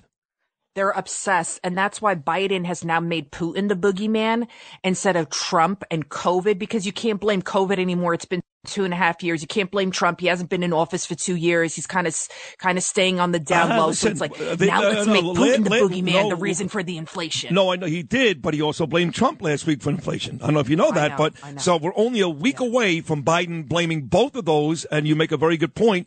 Two years removed from COVID and Trump, he still blames them. Yes, Putin is the easier one, but he's still using Trump and COVID. So I know we talked a lot about over the weekend. We witnessed those kids in a gay bar in Dallas, Texas, giving dollar bills to men dressed up as women while watching in awe at how these same men were able to do splits, slamming their privates onto the floor, and yet they aren't in any pain. I know they tuck it, but how they're able to just like fling themselves up in the air. I don't have you know, male privates, but I have a husband, I have brothers, and I know if you just flick them, they're like in a lot of pain. So Yeah. how they're able to do that is amazing. But now I want you to listen to this woman. I know we talk about the trans stuff, but you know what's re- see, your kids are grown. you're lucky. Well, Gabe isn't grown, but you know, you don't have to worry about like No. him getting, you know, No. you know, brainwashed or anything No, like no, that. he, And- he, he's 13. He knows what body part he wants. Okay. so- but what's really frightening is listen to this woman. I was watching this interview. She's a board certified Brown University, which is an Ivy League school, top NYU Langone Hospital affiliated plastic surgeon. She openly stated and believes that kids as young as nine years old should begin hormone blockers if they ask for a while, meaning up to maybe six months, around six months, if they keep saying they're a boy or a girl, or whatever, that they should start hormone blockers as young as nine. Take a listen to this doctor. She has a ritzy office making bill, probably gazillion dollars, uh, you know, on Fifth Avenue, preying on these young children that are confused and the parents. Her name is Dr. Alexes Hazen. Take a listen. I think the hormonal blockers are, are relatively new in the trans and non-binary experience and have been super helpful. So I think, you know, if you look at families and you have to look at, you know, when puberty starts in a certain, in a family. And if you're seeing signs of, of puberty, then that's the time to start.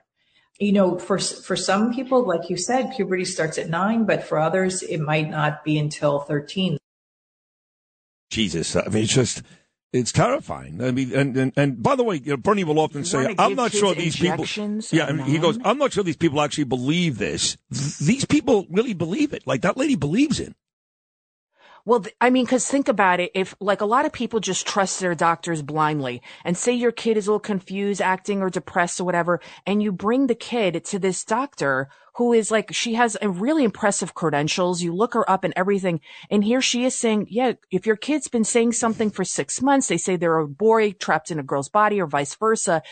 Give them some life altering oh, hormones, hmm. inject themselves that can cause cancer, harm their fertility for life. I mean, this is like, I, I couldn't, when I, I was like, no way. Cause you think about quacks, you know, you think about YouTube doctors, but we're talking Fifth Avenue. We're talking Brown University, NYU Langone affiliated. So when you got people at the top tier saying this but- kind of stuff, you're we're in trouble. You're talking about a very, a very liberal, and I know my friend Dr. Mark Siegel went to Brown University. His daughter goes there. Ava actually applied there. Uh, very liberal school, Fifth Avenue, very liberal, and politics now plays a bigger part than medicine. So I'm not surprised. Fifth Avenue, she may have great medical credentials, but she's a liberal first. That's how it works these days. You're a liberal before you're a mom or dad. You're a liberal like Tom Suozzi. You're a liberal before you're a you're a, a doctor. That doesn't surprise me. But I did hear somebody say yesterday, and I'm interested in your response because you're a woman, Lydia. Uh, some woman said yesterday that every female, every female, is bisexual in nature. Is that true? You're a female. You know it's true. It is true, right? Yes. And then you woke up from your, from your dream. No, no, no! I swear to God, And was- you it- no. realize that that's not true. No, no, no, no, no, no. I, I I know. I, I agree. It probably isn't true, but somebody actually, I don't know, it was Fox News or Well, listen. Yeah. I think that if a girl, okay, this is see now I'm going to get in trouble. You're going to get me in trouble with That- me. that- I that's what think I if a girl is bi, if a girl is bisexual, that's more understandable. Me too. Because you know it's uh, girls are more touchy feely. We're more sensual. We want to hug and kiss. You know, our kids and stuff like that. So if that kind of happens with a friend, I can understand the kissing.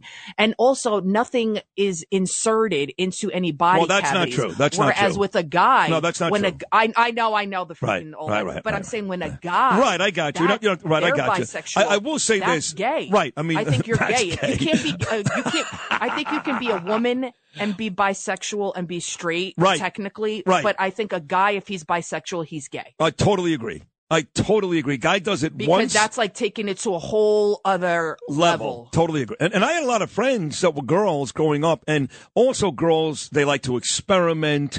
And I had a lot of friends, a bunch, three or four, that were straight, then gay, then straight, then gay. A guy, you do that once, that's it. I mean, you know. I was watching. Yeah, you're gay because Yeah. actually, my this guy Nick that I know, he was straight his whole life, and then he said he got drunk one night. He started, hook, you know, hooked up with some guy, got some, Yeah. you know, favor from a guy, Sure. and he's like, "Oh, that's it. Yeah. I, I'm gay." because there's no way no girl's ever done to me what that guy did to me. That's because they know you guys are used to the equipment all the time. Sure. But like Right. a, a girl, so I was watching Summer House, one of the reunions, and that girl Lindsay, who's with she is. Carl and everything, yes. she was like, "Oh, everybody, girls always, you know, perform Oral sex. on each Right, other." right, And I was like, "That's disgusting." Yeah. Like that's not that's not true. And she was that's what's scary to me is that you have girls in their 20s, 30s. I'm older. I, I, I that, that's never even crossed my mind. I've never kissed Sure. a girl, Right. never nothing. Right. But I mean, Sure. you hear about you the- radio, think it's course, normal. They think it, it- that's that's that's that's where I'm kind of like scared for our generation that people think that's I like would just say this, Lydia. You're never too old. To, you're never too old to try. That's how I would end this Okay. conversation. All right. Oh, okay. okay. Oh, Uh, that is what? a- what did? That is I'm a in great so much report. trouble now. No, you're not. I got Lydia. You're not in trouble. This is what people want to hear. If Matt Meany, who's not even here today, by the way, he's on vacation. He's in Denver or something. but if he has a problem with it, let him come talk to me. That was a great report. Great. Thank you. that was a great report, and this report is sponsored by Lube for Life. No, I'm just kidding. Um, Where's Glenn? Let's get Glenn and Leslie. Here we go. We're because they were actually talking about getting a sponsor for the report, so now they have it. Now we can do like lubes and other. Yeah, sex now you can get into trouble, but you're you're right. No, Yeah. now I'm in trouble. Now I'm in trouble. John Catsimatidis, five o'clock. We will not be talking about lube or sex toys or anything on Cats at Night. We will be talking about all the issues that matter from around the world to around the block. And John says it all the time. We end the show this way, but it's absolutely 100% accurate. We stand for truth, justice, and the American way. Cats at Night, five o'clock. You don't want to miss it. Thanks. That's a great job, Lydia. And uh, you guys are great at 5 o'clock. In fact, Tucker Carlson was talking about John Catsimatidis a couple nights ago and doesn't get much bigger than that, in my opinion. And Bernie agrees. He's the best on TV right now, Tucker Carlson. So, well, congratulations to my guy, John Catsimatidis. When you need mealtime inspiration, it's worth shopping Kroger, where you'll find over 30,000 mouthwatering choices that excite your inner foodie. And no matter what tasty choice you make, you'll enjoy our everyday low prices, plus extra ways to save, like digital coupons worth over $600 each week. You can also save up to $1 off per gallon at the pump with fuel points. More savings and more inspiring flavors make shopping Kroger worth it every time. Kroger, fresh for everyone. Fuel restrictions apply. We're doing live! Hey, Bill O'Reilly here, and you are listening to Bernie and Sid. God help you. On the Red Apple Podcast Network.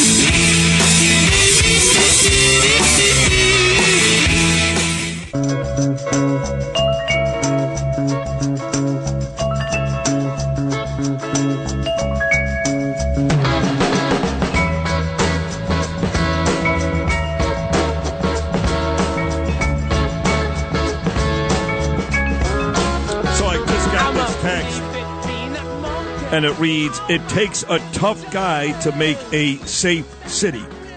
Ray Kelly is one tough guy. I know this because I was his chief for 12 years. Believe me, he is one tough guy. And that text moments ago came from a guy that I love and respect, Joe Esposito. By the way, Joe, feel better. Anyway, with that said, uh, set to join me right now is the former NYPD commissioner. He was so good he did it twice, and the longest running commissioner in the history of this city. Also, the CEO of the Guardian Group. Here he is, uh, the great Ray Kelly. Commish, good morning. Sid Rosenberg, how are you? Uh, Sid, thank you very much for having me. Thank you for those kind remarks. Uh, it's all Good to be with true. Uh, it's true. And, and uh, Joe Esposito and um, uh, everybody who comes on this show or been listening this morning sent their uh, sent their best to you. And a lot of these guys, Ray, are, are concerned about the city right now. So suddenly they harken back to the days when you were in charge. I know you're concerned too. How concerned are you? Well, I'm very concerned. I think the, the city is in the crisis mode. Uh, we have to come back and get close to where we were pre-pandemic, and uh, unfortunately, I don't, I don't think we're uh, we're there. Uh, the subways are a good example of that. People are frightened to go on the subway. As a result, Midtown Manhattan is not being populated the way it was. Businesses are going out of you know out of business because of the fact that there's just not enough traffic in that in that area, and a lot of it gets down to the subway and people feeling safe to ride on the subway. The ridership is about 55 to 60 percent of what it was uh, pre-pandemic, and that's simply uh, not enough.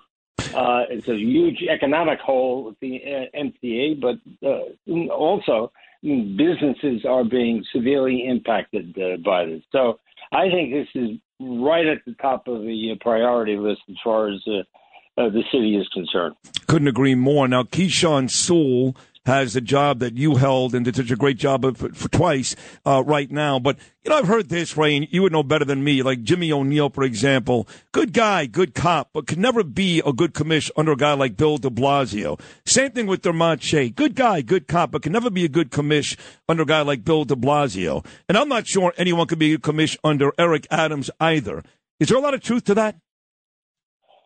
Probably. It's difficult to tell. Uh, she seems like a, a competent uh, person. Uh, she came from uh, the 12th largest police department in the country, Nassau County, very, very professional. But it's clear that uh, Eric Adams wants to be the police commissioner or something akin to the uh, to the police commissioner. So I, I, I would imagine her job is uh, pretty uh, pretty trying during the day. Uh, but we wish her well. Uh, we need the city come back. I love it. I was born here. I live here. I've gone to school here, and uh, we we just can't let it sort of degrade the way it the way it has in the, in the last couple of years. I mean, I know shootings are down and and, and murders are down slightly, and that's good news. But it's on a base of a 100% increase in shootings in 2020 and a 70% increase in 2021. So uh, we got to keep moving in in that direction. And uh, I, I believe that one of the things that we have to do is to reinstate the plainclothes anti-crime units that uh, we had and actually had for five decades in the NYPD. A very effective street crime fighting tool, which is no longer in existence. De Blasio eliminated that for unknown reasons. It was never articulated, uh, and we still don't uh, don't have it. Uh, we were once the safest big city in America. We touted that. We were proud of that.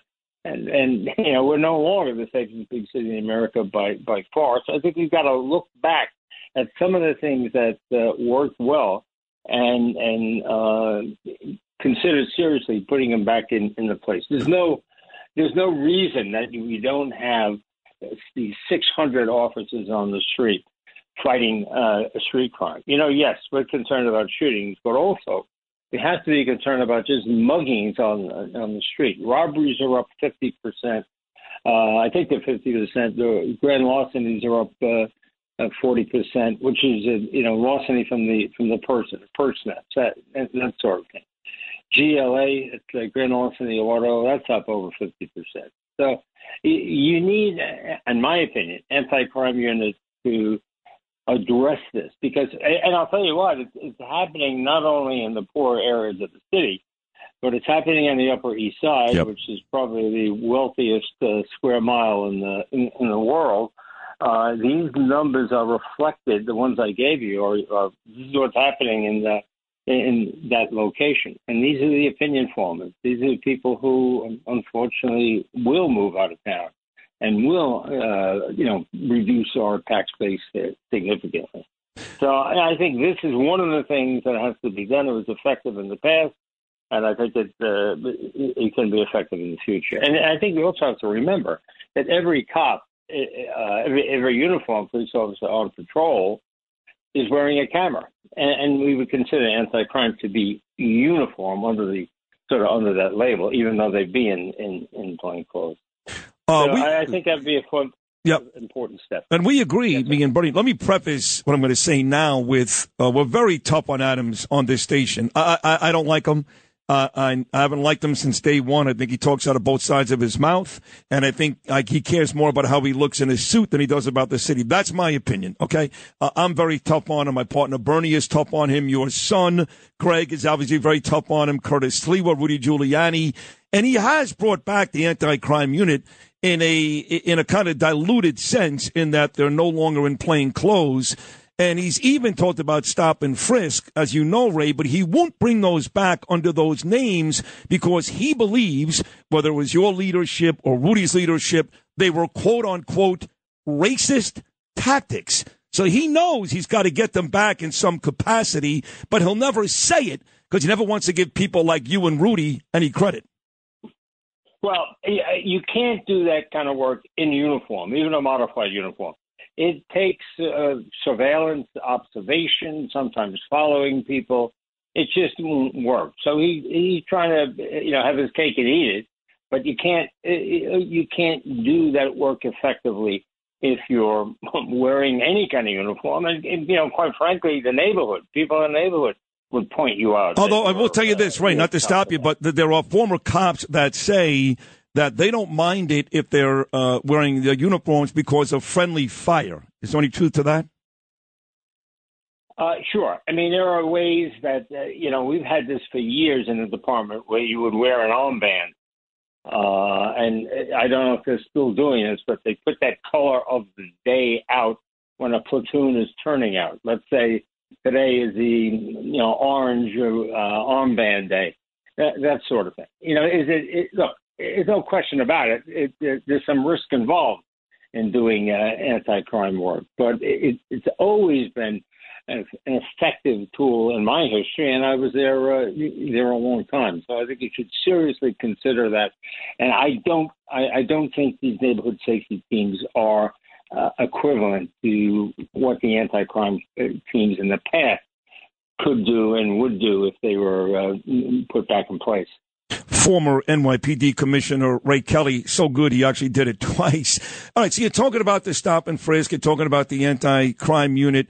Give me some other practical ways if you were still in charge, Ray, if you had Sewell's position, if you were in Eric Adams' ear every day. What a couple of other practical things you may do to try to save this city? Well, I would I would put stop and frisk uh, back in place. It actually is, but it's about a thousand a month that's being done, and of course that's it, you know that's just not particularly uh, uh, an effective number. I don't think it should be driven by quotas, but I think every cop should have that tool in the toolbox to be able to stop someone and and and talk to them, question them. You know, now they're very restricted in doing it. It's clear that the department, or at least the people who made the policies in the De Blasio administration, didn't want it to happen. They did everything they possibly could to discourage its its use. And I, I think putting that in place in, in an intelligent, reasoned way would also uh, make a difference. As I said, street crime. This is what people see. This is what people hear about. This is what we've got to get uh, get a handle on. Shootings are important, but there's other crimes uh, as well. So I would say you got to focus on the on the subways, get those cops down on the uh, on the platform so people uh, people can see them, not up on the mezzanine where they sometimes uh, congregate. I think we got to put the anti-crime uh, units back into the enclosed in place, and I think we have to look at the implementing stop, question, and frisk. It's still on the books. It's, it's supported by a Supreme Court case, Terry versus Ohio. There's nothing illegal about it, but I think that you know the understanding of it, and, and you know also it's important to realize that these policies were put in place by Bill De Blasio in Bill De Blasio's administration. Right. You know, I, I I don't think we want want our policies to be driven by someone who uh, who did irreparable harm to the city, in my opinion. Agreed, agreed. But you know, but I, I saw this a couple nights ago. The great Ray Kelly, also the CEO of the Guardian Group. Uh, I think it was on Fox News. I forget, right, but uh, it was somebody talking about how it's become increasingly difficult to recruit cops in big cities like New York, and and we know why because they can never do right, right? I mean, no matter what they do, it's no good. I had an argument, for example, with my buddy Joe Tacopina. I know you know who he is. He's the best defense attorney in the country, and he was saying to me, Sid, cops should not be allowed to use chokeholds. I said, Joe. Wait a second. Do the bad guys play by the same rules? You got some cop trying to take down some whacked out criminal. I don't care if you hit the guy with a freaking bat. I mean, you got to give the cops all the ammunition they need to A, be safe, and B, do their jobs. There are people out there who want to limit what the cops can do, but the criminals, they can do whatever they want. How does that make sense? Yes, no, it, it doesn't make sense. Now, chokeholds. When I was commissioner the first time, we limited them. It's a, it was a you know violation of the patrol guide if you use it, but there can be extenuating circumstances. Now, what the state legislature has done, it's made it a crime. You know, which is totally absurd. yes, you're right. In extreme situations, you may have to do that, and then you want to be able to put that case forward. But now, you know, it's been criminalized. And by the way, the federal government tried to criminalize it in the George Floyd uh, Policing Act, which never Right. never passed. Right. But uh, yeah, I agree with you. There's no, there's, we're just lacking common sense these days. It's stupid. And, and so what what happens? Cops will understandably back off. They're not going to engage the way they used to. They're not going to be involved in the proactive strategies that have worked in this city. I would. And so many people worked hard for 20 years to, Right. to make it the safest big city in America. I would, I would back off. And then the other thing is, of course, Ray, is you get these uh, louses in Albany, Hochul, Stewart Cousins, Heastie, even to a certain extent, Adams here. He, he talks a lot, but does nothing. And, you know, these cops go out there, you guys, brave men and women, put your lives on the line and go arrest somebody. And that same perp is out on the street 15 minutes later. That's got to be so disheartening for folks like you. Absolutely. And I think uh, Adams is right to continue to bash them because, you know, the we keep talking about that uh, New York is the only state in the nation that doesn't allow a judge to make a determination of dangerousness. That's why you get this revolving door. People keep going out of, uh, you know, and in the station house for a half hour and then walk out walk out the door. It's unreal. Uh, this this is an eminently reasonable thing, as witnessed by the fact that we're the only state in the union not to have it. So uh, yeah, they. I I use the word arrogant. That's what we see from the state legislature.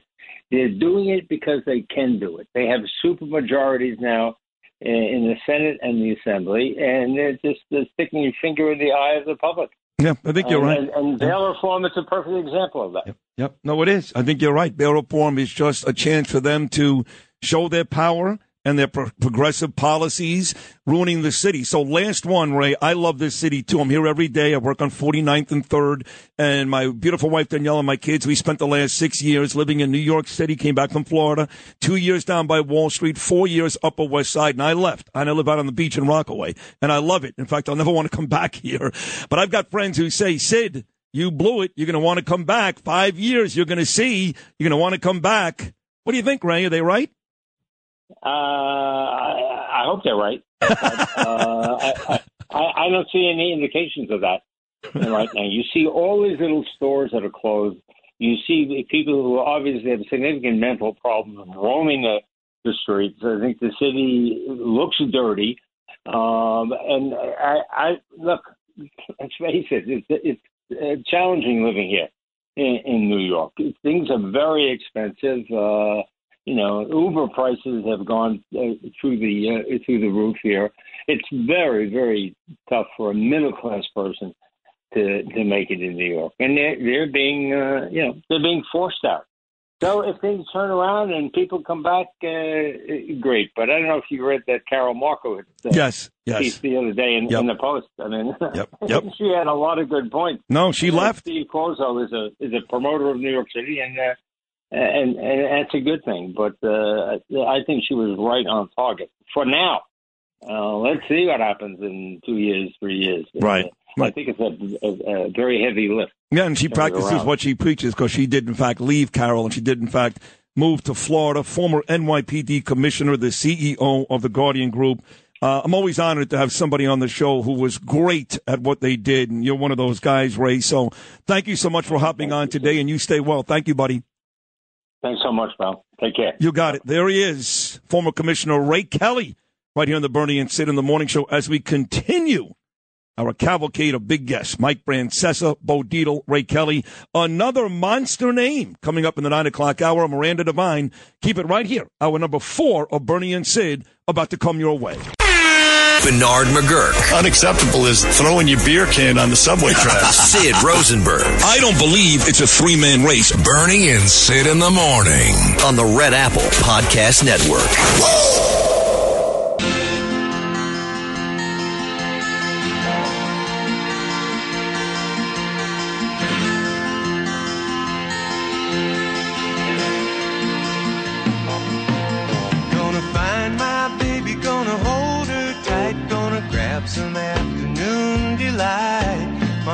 always been when it's right, it's right. Why wait until the middle of a cold, dark night?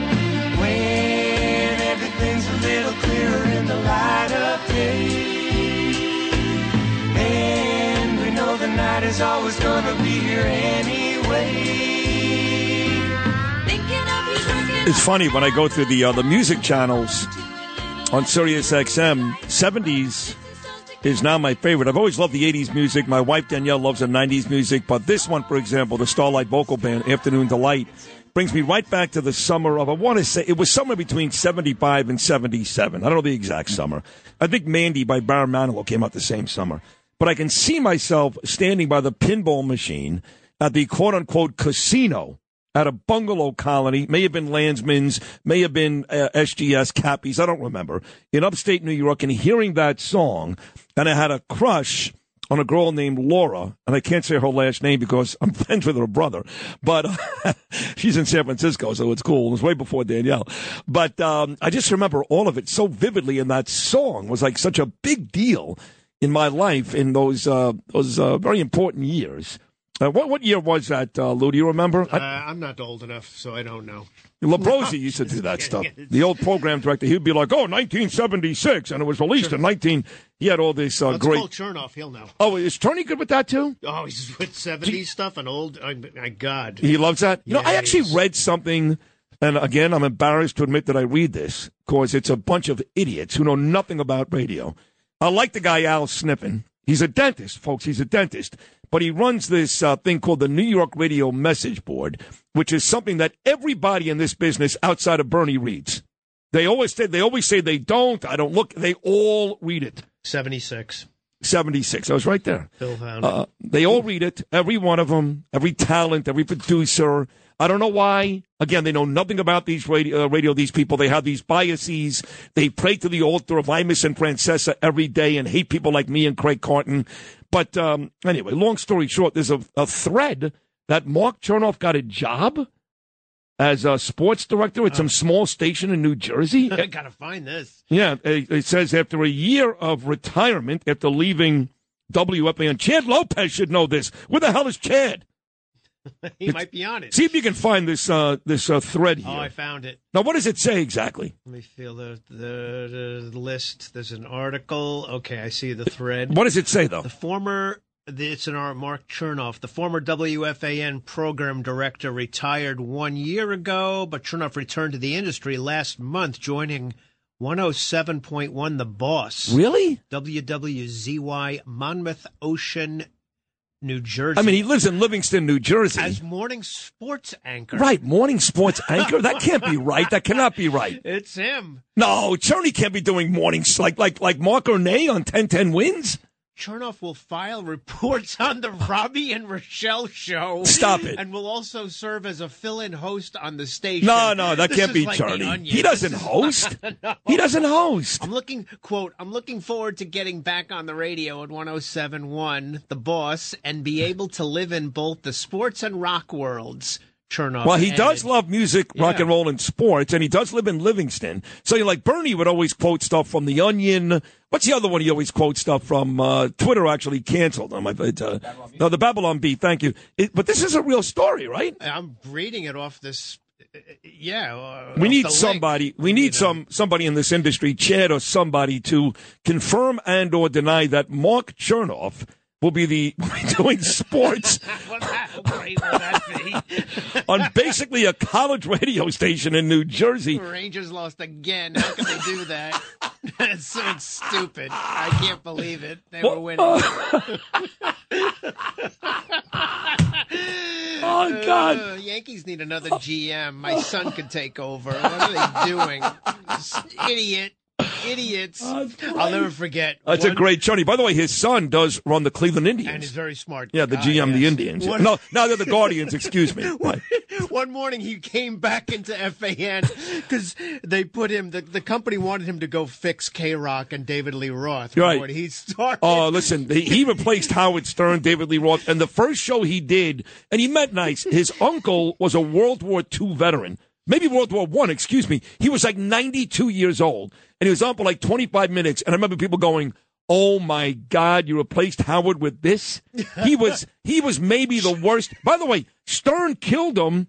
And and David Lee Roth and Howard were great friends when David Lee was the lead singer for Van Halen. Now they never talk because he became aware, David Lee Roth, that Howard killed him. I said, they replaced me with that? He became more of an a a hole. Right. So Chernoff started something called, he, he actually asked me and Max Kellerman to do a show together for the new K Rock, and it was a, it was a disaster. Disaster. He came, but he was trying to help Fix it, yeah. David Lee Yeah. Roth and assist in getting the show going. He would come back into the lobby of FAN, and he would get there by 6 a.m. So I came out when our show started. I go, How's it going over there? Mark laughing. Goes, Nah, he's he's stupid. He's an idiot. It's never gonna work. I'm done.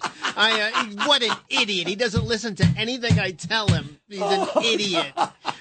We got, got to hear him doing sports. We got it. he was Mark used to make me laugh. He was I so loved him. great. I loved him. He, he was, listen, he was like a father to me, but I have to tell you this. Chad Lopez will call me. He's our boss here. He's the president. I mean, John Catsimatidis, John and Margo own the station. But Chad is really the guy that runs the uh, the daily operations. And uh, when when I see Chad Lopez on my phone, uh, for a split second, I'm always like, I'm not picking this up because it's very rarely when the when the president, the program director, when they call you, very rarely they go. I got to tell you, like like today, for example, Chad should call me and say, "Oh my God, you were great." He won't do that. He should. He should, but he won't do that. But he'll call me and, and some some ridiculous thing that I'm getting blamed for, some nonsense. He'll call me for that, and, and we'll end up getting in a screaming fight and all that nonsense. But at least once in a while, Chad does say something nice. And Chernoff, That's rare. That's rare. I know. actually. He, and you just saw it two weeks from, ago. Not from Chad, from the Chernoff, right. general. Every time the phone rang, it was Chernoff. I'm like, I am not picking that up. Danielle, I'm not picking it up. And true to word, no, no, it was a disaster every time. I know. Why would you say that? I got, I'm like, Johnny, what, what? You know, one time I filled in for uh, Francesa, somebody I don't know, and I mentioned the fact that Bernie, who I miss desperately, I was in Miami, but I was filling in at FAN, and I go, my, my man Bernie, I miss Bernie. I don't work with him anymore. I'm down in Miami, but I'm filling in at FAN.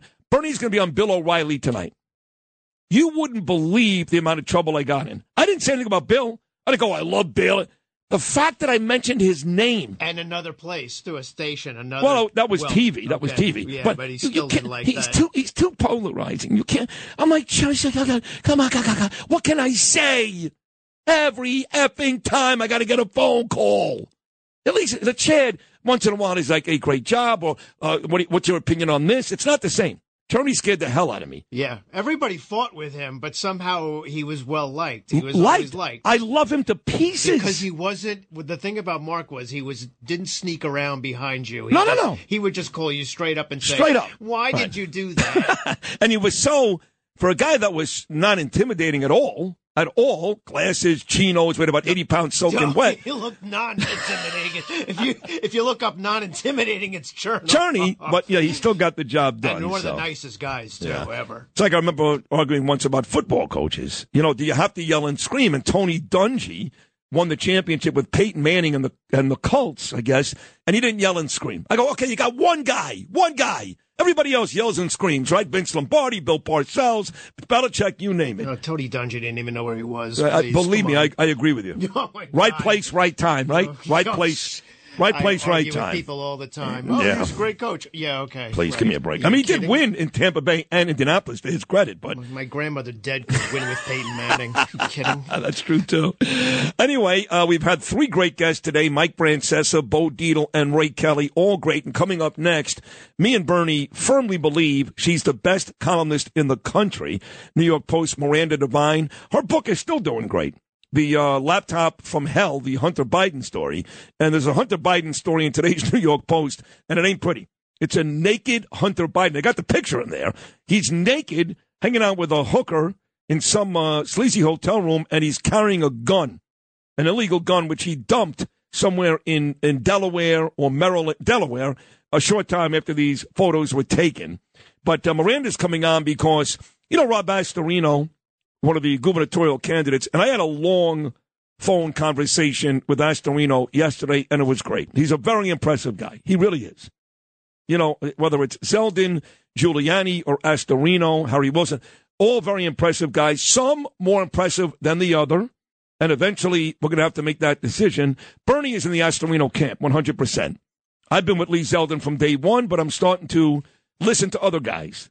And I had a great conversation with Astorino yesterday. But he was the one who brought the story about Biden flying illegal immigrants to Westchester to the forefront. He's been on Tucker Carlson a bunch of times, to Rob Astorino's credit. Well, Devine did another story in yesterday's New York Post where she has more of it, more airports. You know, I um, when I lived in Florida, and I would visit my parents because I'm thinking about me. So when, when I uh, would visit my parents in upstate New York by Monticello, I would fly to an airport called Stewart Airport all the time. It's in a place called Newburgh, and it's about a 40 minute ride from Stewart Airport to my mom's front door in White Lake Homes, by Kauneonga Lake by Monticello. So me and Danielle would fly from Boca, from Fort Lauderdale to Stewart. That was our airport of choice. Much better than Kennedy, LaGuardia, or Newark. So we flew in and out of there a million times.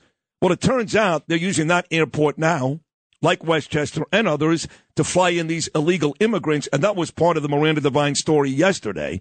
And she's going to join us at 925. She's also one of the five people that wrote blurbs, praises, if you will, for my new book, which I want you to buy right now. Go to Amazon.com Look up Citizens United. As you know, this kid, um, Gabriel from Florida, not my son, from Florida, dubbed all of my fans 10 years ago as citizens with an SID instead of a CIT. And it's worked. Most people who, who write stuff to me will tag citizens. So the name of the book is Citizens United. It's got two great forwards. John Catsimatidis nearly made me cry. It was so beautiful. And he said, when I bought this station, I knew two things. I wanted Cousin Brucey for music, and I wanted Sid Rosenberg for talk. That is huge praise coming from John Catsimatidis. That's in the forward. You could read it. So I'm not lying. And Bernie wrote a just a, a very funny and emotional forward as well. But there are five blurbs Bill O'Reilly, Chaz Palminteri, Peter King, Craig Carton, and Miranda Devine uh, praise blurb, uh, blurbs that are on the book uh, as well. Uh, one, Peter King on the front of the book, the other four on the back of the jacket cover. And Miranda's been great, tweeting out all the time about the book. And her book, again, is doing so well that it's, um, I'm honored to have somebody like Miranda Devine, A, write something in my book, and B, take the time to promote it when her own book is still doing exceptionally well. So go to Amazon right now, buy two or three. Don't buy one, that's, that's lame. And if you want me to sign them, you want to meet me somewhere in the city, I'll do it. I'm sorry. I mean, I'm going to have book signings anyway in um, Long Island. Hopefully, John does a big one in the Hamptons, buys a thousand books, hopefully. Um, we're going to do it in New Jersey, and we're going to do it in Florida. Two book signings in Florida, too. But uh, if you buy a couple of books and you want to meet me at the diner, Smith and Wollensky's, I'll sign them. So go buy the book today. Coming up next, she is the aforementioned great writer from the Post, Miranda Devine, only right here on Bernie and Sid. It's lunchtime at Tim Hortons, and we're serving up a special deal just for you. Our new $5.99 lunch deal includes your choice of any lunch sandwich and a side of crunchy kettle chips. Because what's lunch without a little crunch? And the sandwich choice is all yours, like a ham and Swiss, Chipotle chicken wrap, BLT, and more, made to order just the way you like it. Tim Hortons' new lunch deal. Simple, delicious, and just $5.99. Now that's a good deal. Only at your neighborhood Tim's. U.S. only. Price and participation vary. Terms apply. Bernard McGurk. Bernard has been a friend of mine for so long. And Sid, you too. Sid Rosenberg. Not good, great. Bernie and Sid in the morning. I love you guys. I listen to you every morning and walk around the house laughing my butt off. On the Red Apple Podcast Network.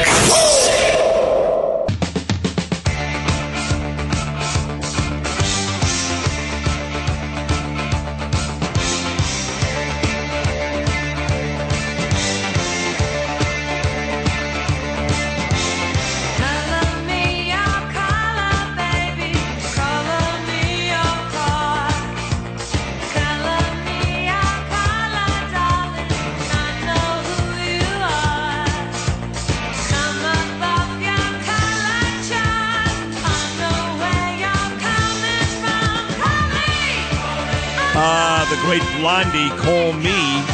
And I guess uh, this was the was this a theme song for American Gigolo? I believe it was. They used this in uh, Richard Gere, American Gigolo. You used to love Deborah Harry, right? I know you had a big crush on her. Who didn't? Yeah, no, she was cute. She's uh, still performing. Blondie, call me at 923. Well, it's been a fantastic show. Mike Francesa, WFAN legend. That Mark Chernoff story happens to be true. He's actually doing sports at some small station in New Jersey. He can't make it up. It'd be like Bill Parcells coaching high school. But um, anyway, Francesa was on earlier. Bo Dietl was great. And we just spoke to former NYPD Commissioner Ray Kelly. And he was great too. But my next guest is uh, someone uh, I I really love her. I do. She's the best columnist in New York, uh, ahead of Michael Goodwin. She's the best columnist in the country. The New York Post. Her book, Laptop from Hell, this Hunter Biden story, continues to be a New York Times bestseller. And uh, she always makes time for me, which I appreciate because I know she's going on Fox News in like 30 minutes. Here she is, the great Miranda Devine. Good morning, Miranda. It's Sid. How are you? Hi, Sid. How are you? Good to talk to you. Great to talk to you too. Um, l- let's get to Hunter first because your story yesterday was great about the illegal immigrants. But anytime I see a Hunter Biden story, for me, I think of you. And there's a picture of him in today's New York Post, completely naked, holding a gun. And it tells a story about him with a hooker in a sleazy hotel and the gun he would, I guess, you know, get rid of later in Delaware. But just another really sleazy Hunter Biden story in today's New York Post. Yes, look, I apologize for that. It's very hard to do it, a story about Hunter Biden without him being naked. So, um, yes, that's that's the way it is. We did try and keep it clean for our our readers, but uh, yes, he was uh, carrying a gun. It looks like some sort of a pistol, um, and uh, he's in a hotel room naked, cavorting with a prostitute, and uh, playing with the gun, aiming it at the camera, which he set up, looks like on the bedside table. Uh, you know, doing quick draw Mc- McGraw, thinks that he's a cool dude. And uh, he's obviously off his face. There is, um, you know, drug paraphernalia everywhere, what looks like the traces of crack cocaine. Uh, he, you know, he wasn't a well person in those days, let's say. And for him to have a gun is the biggest travesty because it's obvious that he lied on his background check. Now, this was October 17 of 2018, which was just five days after he bought that gun in Delaware. And uh, he had the, the background check, Politico got a copy of that form, and in it he said that he had not taken drugs and was not addicted to drugs. Now, that's just a lie, and it's a lie in his own words because he said in his memoir that during that period he was addicted to crack cocaine. And, you know, it's not a crime. I mean, he's now clean. Uh, he, he tells us, and that's a great achievement. But at the time, he was not a fit and proper person to have a gun, and that's why we have background checks. And so it's ironic um, that Joe Biden is out there ranting and raving about the need for banning guns, um, banning AR-15s, and talking about lung exploders, um, when his own son did something really bad and has never accounted for it. You know, about uh, two weeks ago, I had Donald Trump Jr. on this show. And uh, he, he has started this uh, new search engine on the internet, like kind of like a Google, you know, like his father has Truth Social as your instead of Twitter, those types of things.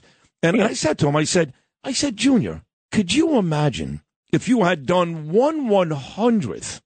And I don't hate Hunter Biden. I'm, listen, I'm a recovering junkie, alcoholic, all of it too. So there's a part of me that's almost sympathetic towards his cause. But I said, Junior, could you imagine if you had, he said, Sid, I swear to God, I think about that all the time. What the media would do to me if, in fact, I had done a scintilla of what Hunter Biden has done. Well, look at Peter Navarro. Look what happened to him. Uh, you know, he gets handcuffed, he gets shackled in leg irons, thrown in jail, uh, no food, no water, no attorney. For what? For for um, you know talking to the to the January 6th committee about coming and testifying to them because he doesn't want to because he's asserting uh, executive privilege which belongs to Donald Trump. Um, and meanwhile, Michael Sussmann um, pretty much in his own words, has admitted that he lied to the FBI and he gets off scot free. Unbelievable. You're right. And by the way, this uh, January 6th circus is coming to a theater near you Thursday night when Pelosi and all these maniacs will bring it into your living rooms. And uh, I won't be watching, but I will be talking to some of the folks involved. Marjorie Taylor Greene, I think, will be on this show, Jim Jordan, and a host of others. Right. Yeah. Hey, listen, I haven't asked you this yet, and uh, you have no responsibility to answer other than you love me. And that is with the Republican primary coming up for governor in a couple of weeks, Lee Zeldin, Andrew Giuliani, Rob Astorino, Harry Wilson, I guess. Uh, do you have a choice yet? Look, I like them all. Um, I've had quite a bit to do with Rob Astorino when it comes to these migrant flights, and Right. he's really been incredibly impressive. Like, unlike a lot of politicians, he actually follows up, he's consistent, does his own work, um, and cares about it, and has really, uh, whenever I've talked to him, his heart's in the right place. He's a highly intelligent guy, um, and he, he knows what's wrong with with America, with New York, and how to fix it. Um, Lee Zeldin, I don't know that well, um, but he has a stellar resume. Um, but he's a real establishment guy. I'm not sure if the elect, you know, we want to pick someone who's going to win at the general, right? So you you could think that that Lee Zeldin is the best guy in the primary, but he's not going to win because he's an establishment guy. So I'm not sure about him. Um, uh, Andrew Giuliani, I know he is the most delightful person. Um, he's got the name recognition from his fabulous dad. I mean, we have the big problem of crime. And so the Giuliani name and, and Andrew Giuliani knows what it takes to clean the city up. Uh, and so, he, and he's dynamic and energetic, and I think he's surprised a lot of people because he's now at the top of the top of the pop, pops when it comes to the polls. Right. So I'm but, but, but you would agree, but you would agree that, and I feel the same way. In fact, Andrew and I become really good friends, really good friends. He's coming over to my house on Saturday to watch the Rangers. But, I, Right. but I've said to him, I said, the Giuliani name, while it's, it's, it, to you, it's great. To me, it's great. It's going to hurt him. So based upon what you just said, is it fair to say that above and beyond the primary, when it comes to November, the most electable may be Rob Astorino? I think so. I mean, he tells me, I haven't done all my research because I haven't written a piece about this, but I will. But he tells me that in the Hudson Valley, uh, which is blue tinged, that he will win that. And that's crucial to winning the state. And Westchester. Yeah, it's a and Westchester, and it's a yes, of course, because he used to be on the county executive, um, and so look, you have to win over Democrats or independents or Democrat-leaning people, and there's a huge chance of doing that. Um, you know, this time because of the parlous state that the, the state is in and crime and disorder. But um, so that's what you've got to look at. And in a way, Rob Astorino's lack of name recognition, the fact he's not an insider, that sort of helps him. Yeah, I agree with you. I think it does too. I've had to kind of. Oh, we lost her. Oh, let's get her back. Is that still Miranda? Is she there? No, I'm oh, still I'm still there. Yeah, yeah, yeah. I, I've had to kind of rethink because initially I was gung ho in endorsing Lee Zeldin, but to be honest, I've had lengthy conversations now with mostly Andrew, but now Rob called me last night. We had a lengthy conversation, and I'm kind of rethinking my whole stance on this. But let's get to the the story which you just uh, talked about, Rob, because he initially did this in the in the airport in Westchester. Now we've got Stewart Airport, maybe a few others, a bunch of airlines involved. Your story in yesterday's post, Miranda, was so good because Rob introduced us to this topic, but it looks like this thing is really exploding, and these illegal flights led by our administration are a huge issue in many airports and many airlines. Yes, look, we first uh, staked out Westchester County Airport um, in White Plains because uh, we were told by an insider there that there were these weird planes coming in after curfew, after midnight, disgorging what looked like illegal migrants, and then they were being whisked away on charter buses. So we went there and we spotted them and Chris Sadowski, fantastic post photographer, driving the car, raced after the trucks, took the buses, took the photos, um, and so we exploded that story. But really, there was no response. Um, the the administration stonewalled, refused to answer phone calls, emails, and then answered in the most kind of constricted way uh, and didn't care. And then other media, like media in Westchester, like the Washington Post, um, reported our story and said, oh, that it was just. Um, that basically we were cruel because these were just little children who were being reunited with their parents. Well, they're not. You look at them. Uh, at best, they're uh, you know 18 years old, but they really look more like uh, a lot of them look like sort of early 20s, even mid 20s. Mostly male. They just look like cheap labour. That's what they are. And this is happening all over the country. It's not just New York. We know that, that because of Title 42 uh, was about to, to be stopped, but then the judge gave it a reprieve, that there was a huge surge at the southern border. So, of course, there was a huge surge of these flights. They're now coming in pretty much every night into Westchester. There are so many of them, they had to take some of the overflow to Stewart Airport in the Hudson Valley in Newburgh. And uh, and they're going. They're all over the country. It's not just New York. Um, and nobody is interested. I mean, this is what gets me. Like, I've probably written a dozen stories about this, but there's hardly any other media outlets in the country that are looking at this. All it takes is go to your airport, look at Flight Radar 24, track the flights that are coming from the southern border, and you will find them. There are only a few of these airlines World Atlantic Airways, iAero, Avelo, uh, there's a new one, Omni International.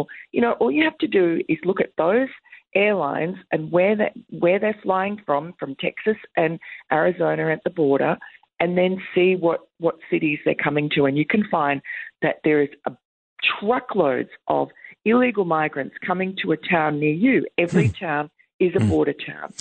Well, I tell you, that is great reporting, Miranda. But that's you know that's what you do. That's why you're the best in the business. Sixty seconds to go. San Francisco, one of my favorite cities in America. It's gorgeous. Anybody who argues that hasn't been there. But now, crime, drugs, homelessness, the liberal nature of the city, you can't go there. You just can't go there. It's really unfortunate. And it looks like Chesa Boudin, the DA uh, facing the recall, may be out. If that's the case, do you think it puts pressure on Kathy Hochul to remove Alvin Bragg? Um, well, yes, of course, but I mean, do you, do you have any any hope that she's going to do that? There's a bet there's a better chance that I win the gubernatorial primary and I'm not running. exactly. Exactly. Kathy Hochul is awful. Uh, I, I had sort of hopes for her. She looks great, you know, and I thought, oh, an older woman, you know, she looks fantastic. but uh, but no, I mean, she's just a virtue signaler and a lefty and weak, really weak. I couldn't agree more. Uh, and you're not. You're great, uh, great writer, great friend. Congratulations. I know the book is still doing really, really well. I'm excited for you. And You got a big night coming up at the America First Warehouse. Thank you so much for coming on today, Miranda Devine. I legitimately love you. Thank you, Sid. You too. Likewise. All right. Take care. There she is, Miranda. Now it's time to beat Bernie. It's time to beat Bernie. Sponsored by Peerless Boilers and Pavilion Tankless Water Heaters. You think you can beat Bernie? Good luck. It's time to beat Bernie.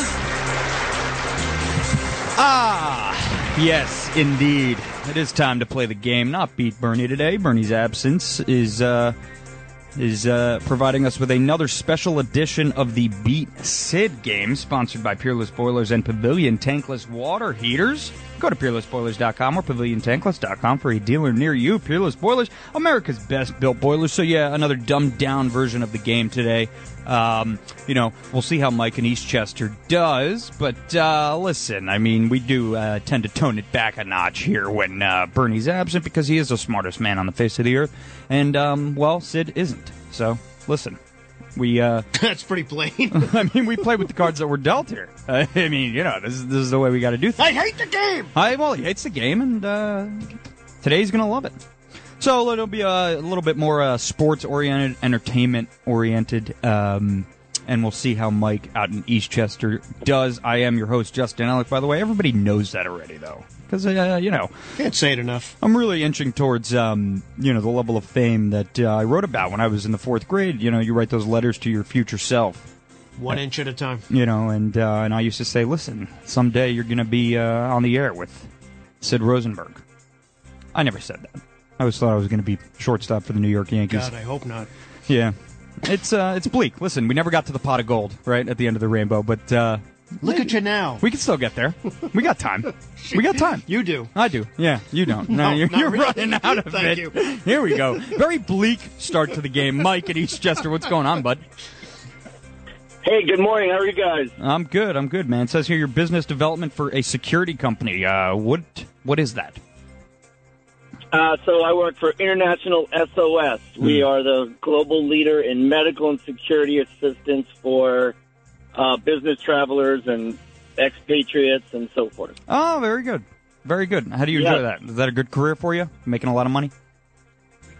Uh, I'm doing all right. I love it. We are the people who evacuate you if you are on a business trip in Hong Kong and you get in a car accident and you need to uh, be taken out of the country. We're the people who do that for you. Oh, very cool. So what are you guys doing? Yeah. For, what are you guys doing for Brittany Griner out in uh, out in Russia? There's nothing we can do with people who don't follow the rules. Oh, okay. I see. So, okay, okay. Well, she's she's a rule breaker. Let what are that you be gonna a do? lesson to you. yeah, I gotta write that down. I gotta write that down. You'll get- Jesus you'll get stuck overseas. Yeah, yeah. This is this is life advice here. all right, Mike. Uh, you ready for the game? You like your sports? You like your pop culture? All that good stuff. I'm ready. Absolutely. All right, let's do it, my man. Number one. What Chicago Bears running back was known as the Gappling Ghost? Or the galloping. Uh, oh, what did I say? The, ga- Yeah, the galloping? gappling, the gal, the galloping ghost, galloping? Mike. The You're, in- you're inching towards that, that goal. I don't know who the walloping ghost was, but the galloping ghost was Gale Sayers. Wrong, you two-legged bag of anthrax should be Jesus. What? Harold Grange, other known, otherwise known as Red Grange. Yeah, it was a long time Ah. ago. It was a long. I, listen, I didn't know either. I looked up a picture picture of the guy who's still wearing one of those leather hats that they used to wear. So it was a while ago. Don't, don't knock it. It works. Yeah, well, well I mean, did, did it? I I, might I, don't know. I don't know. All right, Mike. I num- might be good for Sid's ego. Go yeah, ahead. yeah, no, it will be. It will. That's why I put it there. All right, number two. Who was the only person in NBA history to be named Most Valuable Player, Coach of the Year, and Executive of the Year? Was it A. Bill Russell, B. Phil Jackson, C. Michael Jordan, or D. Larry Bird?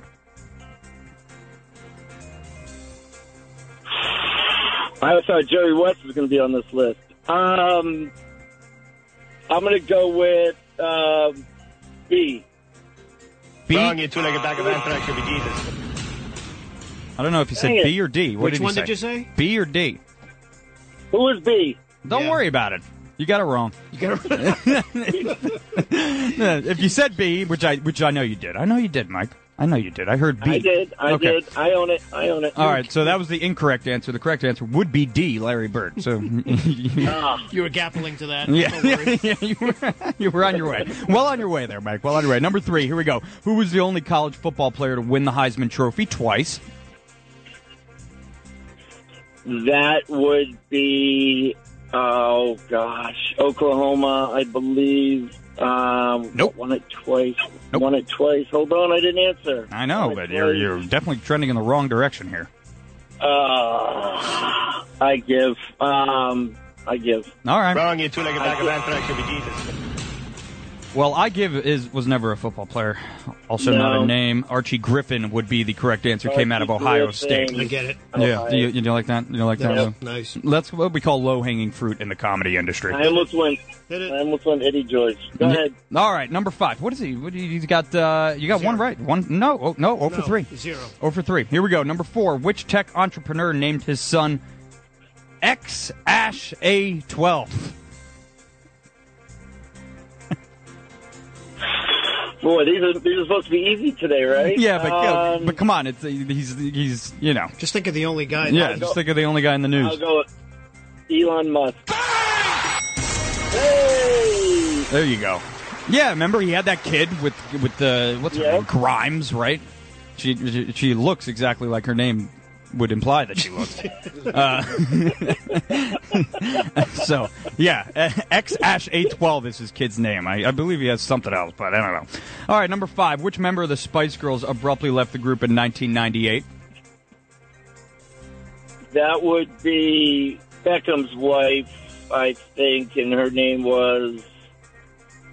Oh, son of a gun. Uh, uh, Ginger Spice. Oh, look. No. yeah, yeah, Yes. yeah, Yes. yeah. You didn't, you didn't take a, Nice. dir- you didn't take a direct route, but you got that. You nailed that one. All right. Attaboy. All right. Hey, hey, two, two for five ain't bad. Two for five ain't bad. It was a tough game. All right, we'll throw you on hold. We'll get to the big guy here, and then you'll have a chance to chat with him after. All right. Weird game. Weird game. I got this guy breathing down my neck. Well, come on. I mean, uh, I don't want to tonight's face-off against the Rangers. When this game going to end? Oh my God! Let's go. First pitch Saturday. Here we go. Yeah, his internal clock Let's slow- go, slows let's go. down when he starts pacing up and down the hallway a little too much. Here we go. Number one. Are you ready? He got he went two for five. You got to do better. Okay. What Chicago Bears running back was known as the Galloping Ghost? The Bears running back? Yeah. Gil Sayers. Wrong, you two-legged bag The of. Galloping Ghost, was it uh, Grange? Yeah. Red Grange? Yeah. Son of a bitch. I knew it. Too. Well, listen. Stupid. Maybe you should have thought about it a little. I did say Grange. Go ahead, let's go. Number two, 0 for 1. Who was the only person in NBA history being named Most Valuable Player, Coach of the Year, and Executive of the Year? Was it A. Bill Russell, B. Phil Jackson, C. Michael Jordan, or D. Larry Bird? Bird. Very good. All right, one for two. Number three, who was the only college football player to win the Heisman Trophy twice? Former Ohio State running back and Cincinnati Bengal Archie Griffin. Shut up. Should have had Red Grange, too. I had it. Yeah, you should have. That was, Yeah. I was honestly gimme, I thought. All right, number four, which tech entrepreneur named his son X Ash A12? Oh, God. I, I had no idea. Uh, uh, Elon Musk. Really? Okay. He's the only tech one I know. Oh, Bill Gates, I guess. Yeah, I think I think he has like a secondary name like Mark or something. Yeah. But, uh, Like Moon Unit. yeah. All right, number five. Titties and beer. You already won today's game, uh, three for four so far. Yeah. Which member of the Spice Girls abruptly left the group in 1998? Is that the one that married uh, David Beckham? Uh, Posh. Wrong, you two-legged bag of anthrax. Uh, I know. It's, uh, I don't know which one. Ginger Spice. Hmm. Geri Halliwell. Oh, yeah, that's right. The redhead. She was cute. Okay. All right. Who was the guy that uh, played? Mike in Eastchester, and uh, I'm Justin Alex signing off. Thanks, Justin. You're the best. You really are. Mike, what's going on, pal? Hey, Sid, great to talk to you. I think I would have done better against Bernie. Uh, well, in this game today, yes, uh, probably so. But when they start doing like, uh, who was the president between 1840? That's where Bernie kicks major ass. But uh, East Chester's a lovely place, and you sound like a great guy. And, and Mike, thank you so much for playing Yeah. today. I appreciate it. Yeah, Sid, listen, I listened to you all the way back to middays at the fan many, many years ago, and I'm um, big fan, and congratulations on all the success. Hey, thanks, Mike. I appreciate that. Today was a bit of a walk down memory lane. We talked a little bit about the fan today with Francesa coming on and the Chernoff news. And so I hope you enjoyed that, Mike. Thanks again for playing. We're going to come back and wrap up this Tuesday edition of Bernie and Sid right after this. Beat Bernie. Sponsored by Peerless Boilers and Pavilion Tankless Water Heaters on 77 WABC. Bernie and Sid in the morning. on the Red Apple Podcast Network.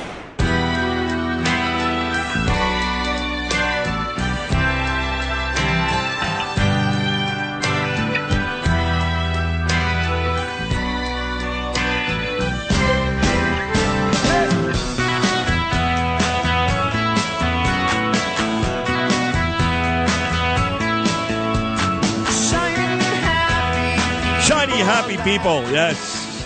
When Stipe sang it with Natalie Merchant, the little REM 10,000 Maniac duo, I loved it at the Beacon Theater. You got a great memory, Lou. Bringing that back from like uh, two hours ago. What am I, 90 years old? Well, I'm just saying, you know. Pretty much. You're getting there. Yeah, you are getting old. Lou. okay. Francesa talked about us like, you remember the old days? you know. Oh, hi, Louie. Whoa. Ah. Janae Butler, come here for one second. Wait a second. The show's over in one minute. You know that, right? Did you just arrive here just now? Okay, well, the show's over in a minute. We're, we're done at 10 o'clock, sweetheart. So you look beautiful. It's great to see you. Now, do you want to come back tomorrow? Yeah. You do? Yeah. You want to come got back? stuff to talk about, right? Yeah, of course. You want to do 925 tomorrow? 925 Okay, tomorrow. yeah. Janae Butler, who I'm a huge fan of, and uh, is brilliant and smart and uh, beautiful and funny and all that stuff. 925 tomorrow. 925 okay? Uh, we're done for today. Uh, great guest list. Mike Francesa was terrific. He really was. Go back and listen at WABCRadio.com. If you're a fan and a sports fan here in New York, you're going to love that. So Mike was great. Bo Dietl was terrific today. Also, former NYPD Commissioner Ray Kelly He was great. And New York Post columnist Miranda Devine, she was great too. Tomorrow, Congressman Peter King, Janae Butler for starters. We'll have more. And uh, Bernie may be back on Thursday or Monday. I don't know yet. We'll find out. Anyway, uh, great job by the rest of you guys. Justin, terrific work. Lou Ruffino, Phil, well done. Frankie Diaz with an E. Deborah Valentine. Good morning, Jacqueline Call. We'll all be back tomorrow morning at 6 a.m. Until then, have yourselves a beautiful Tuesday here in New York. From all of us to all of you. Peace!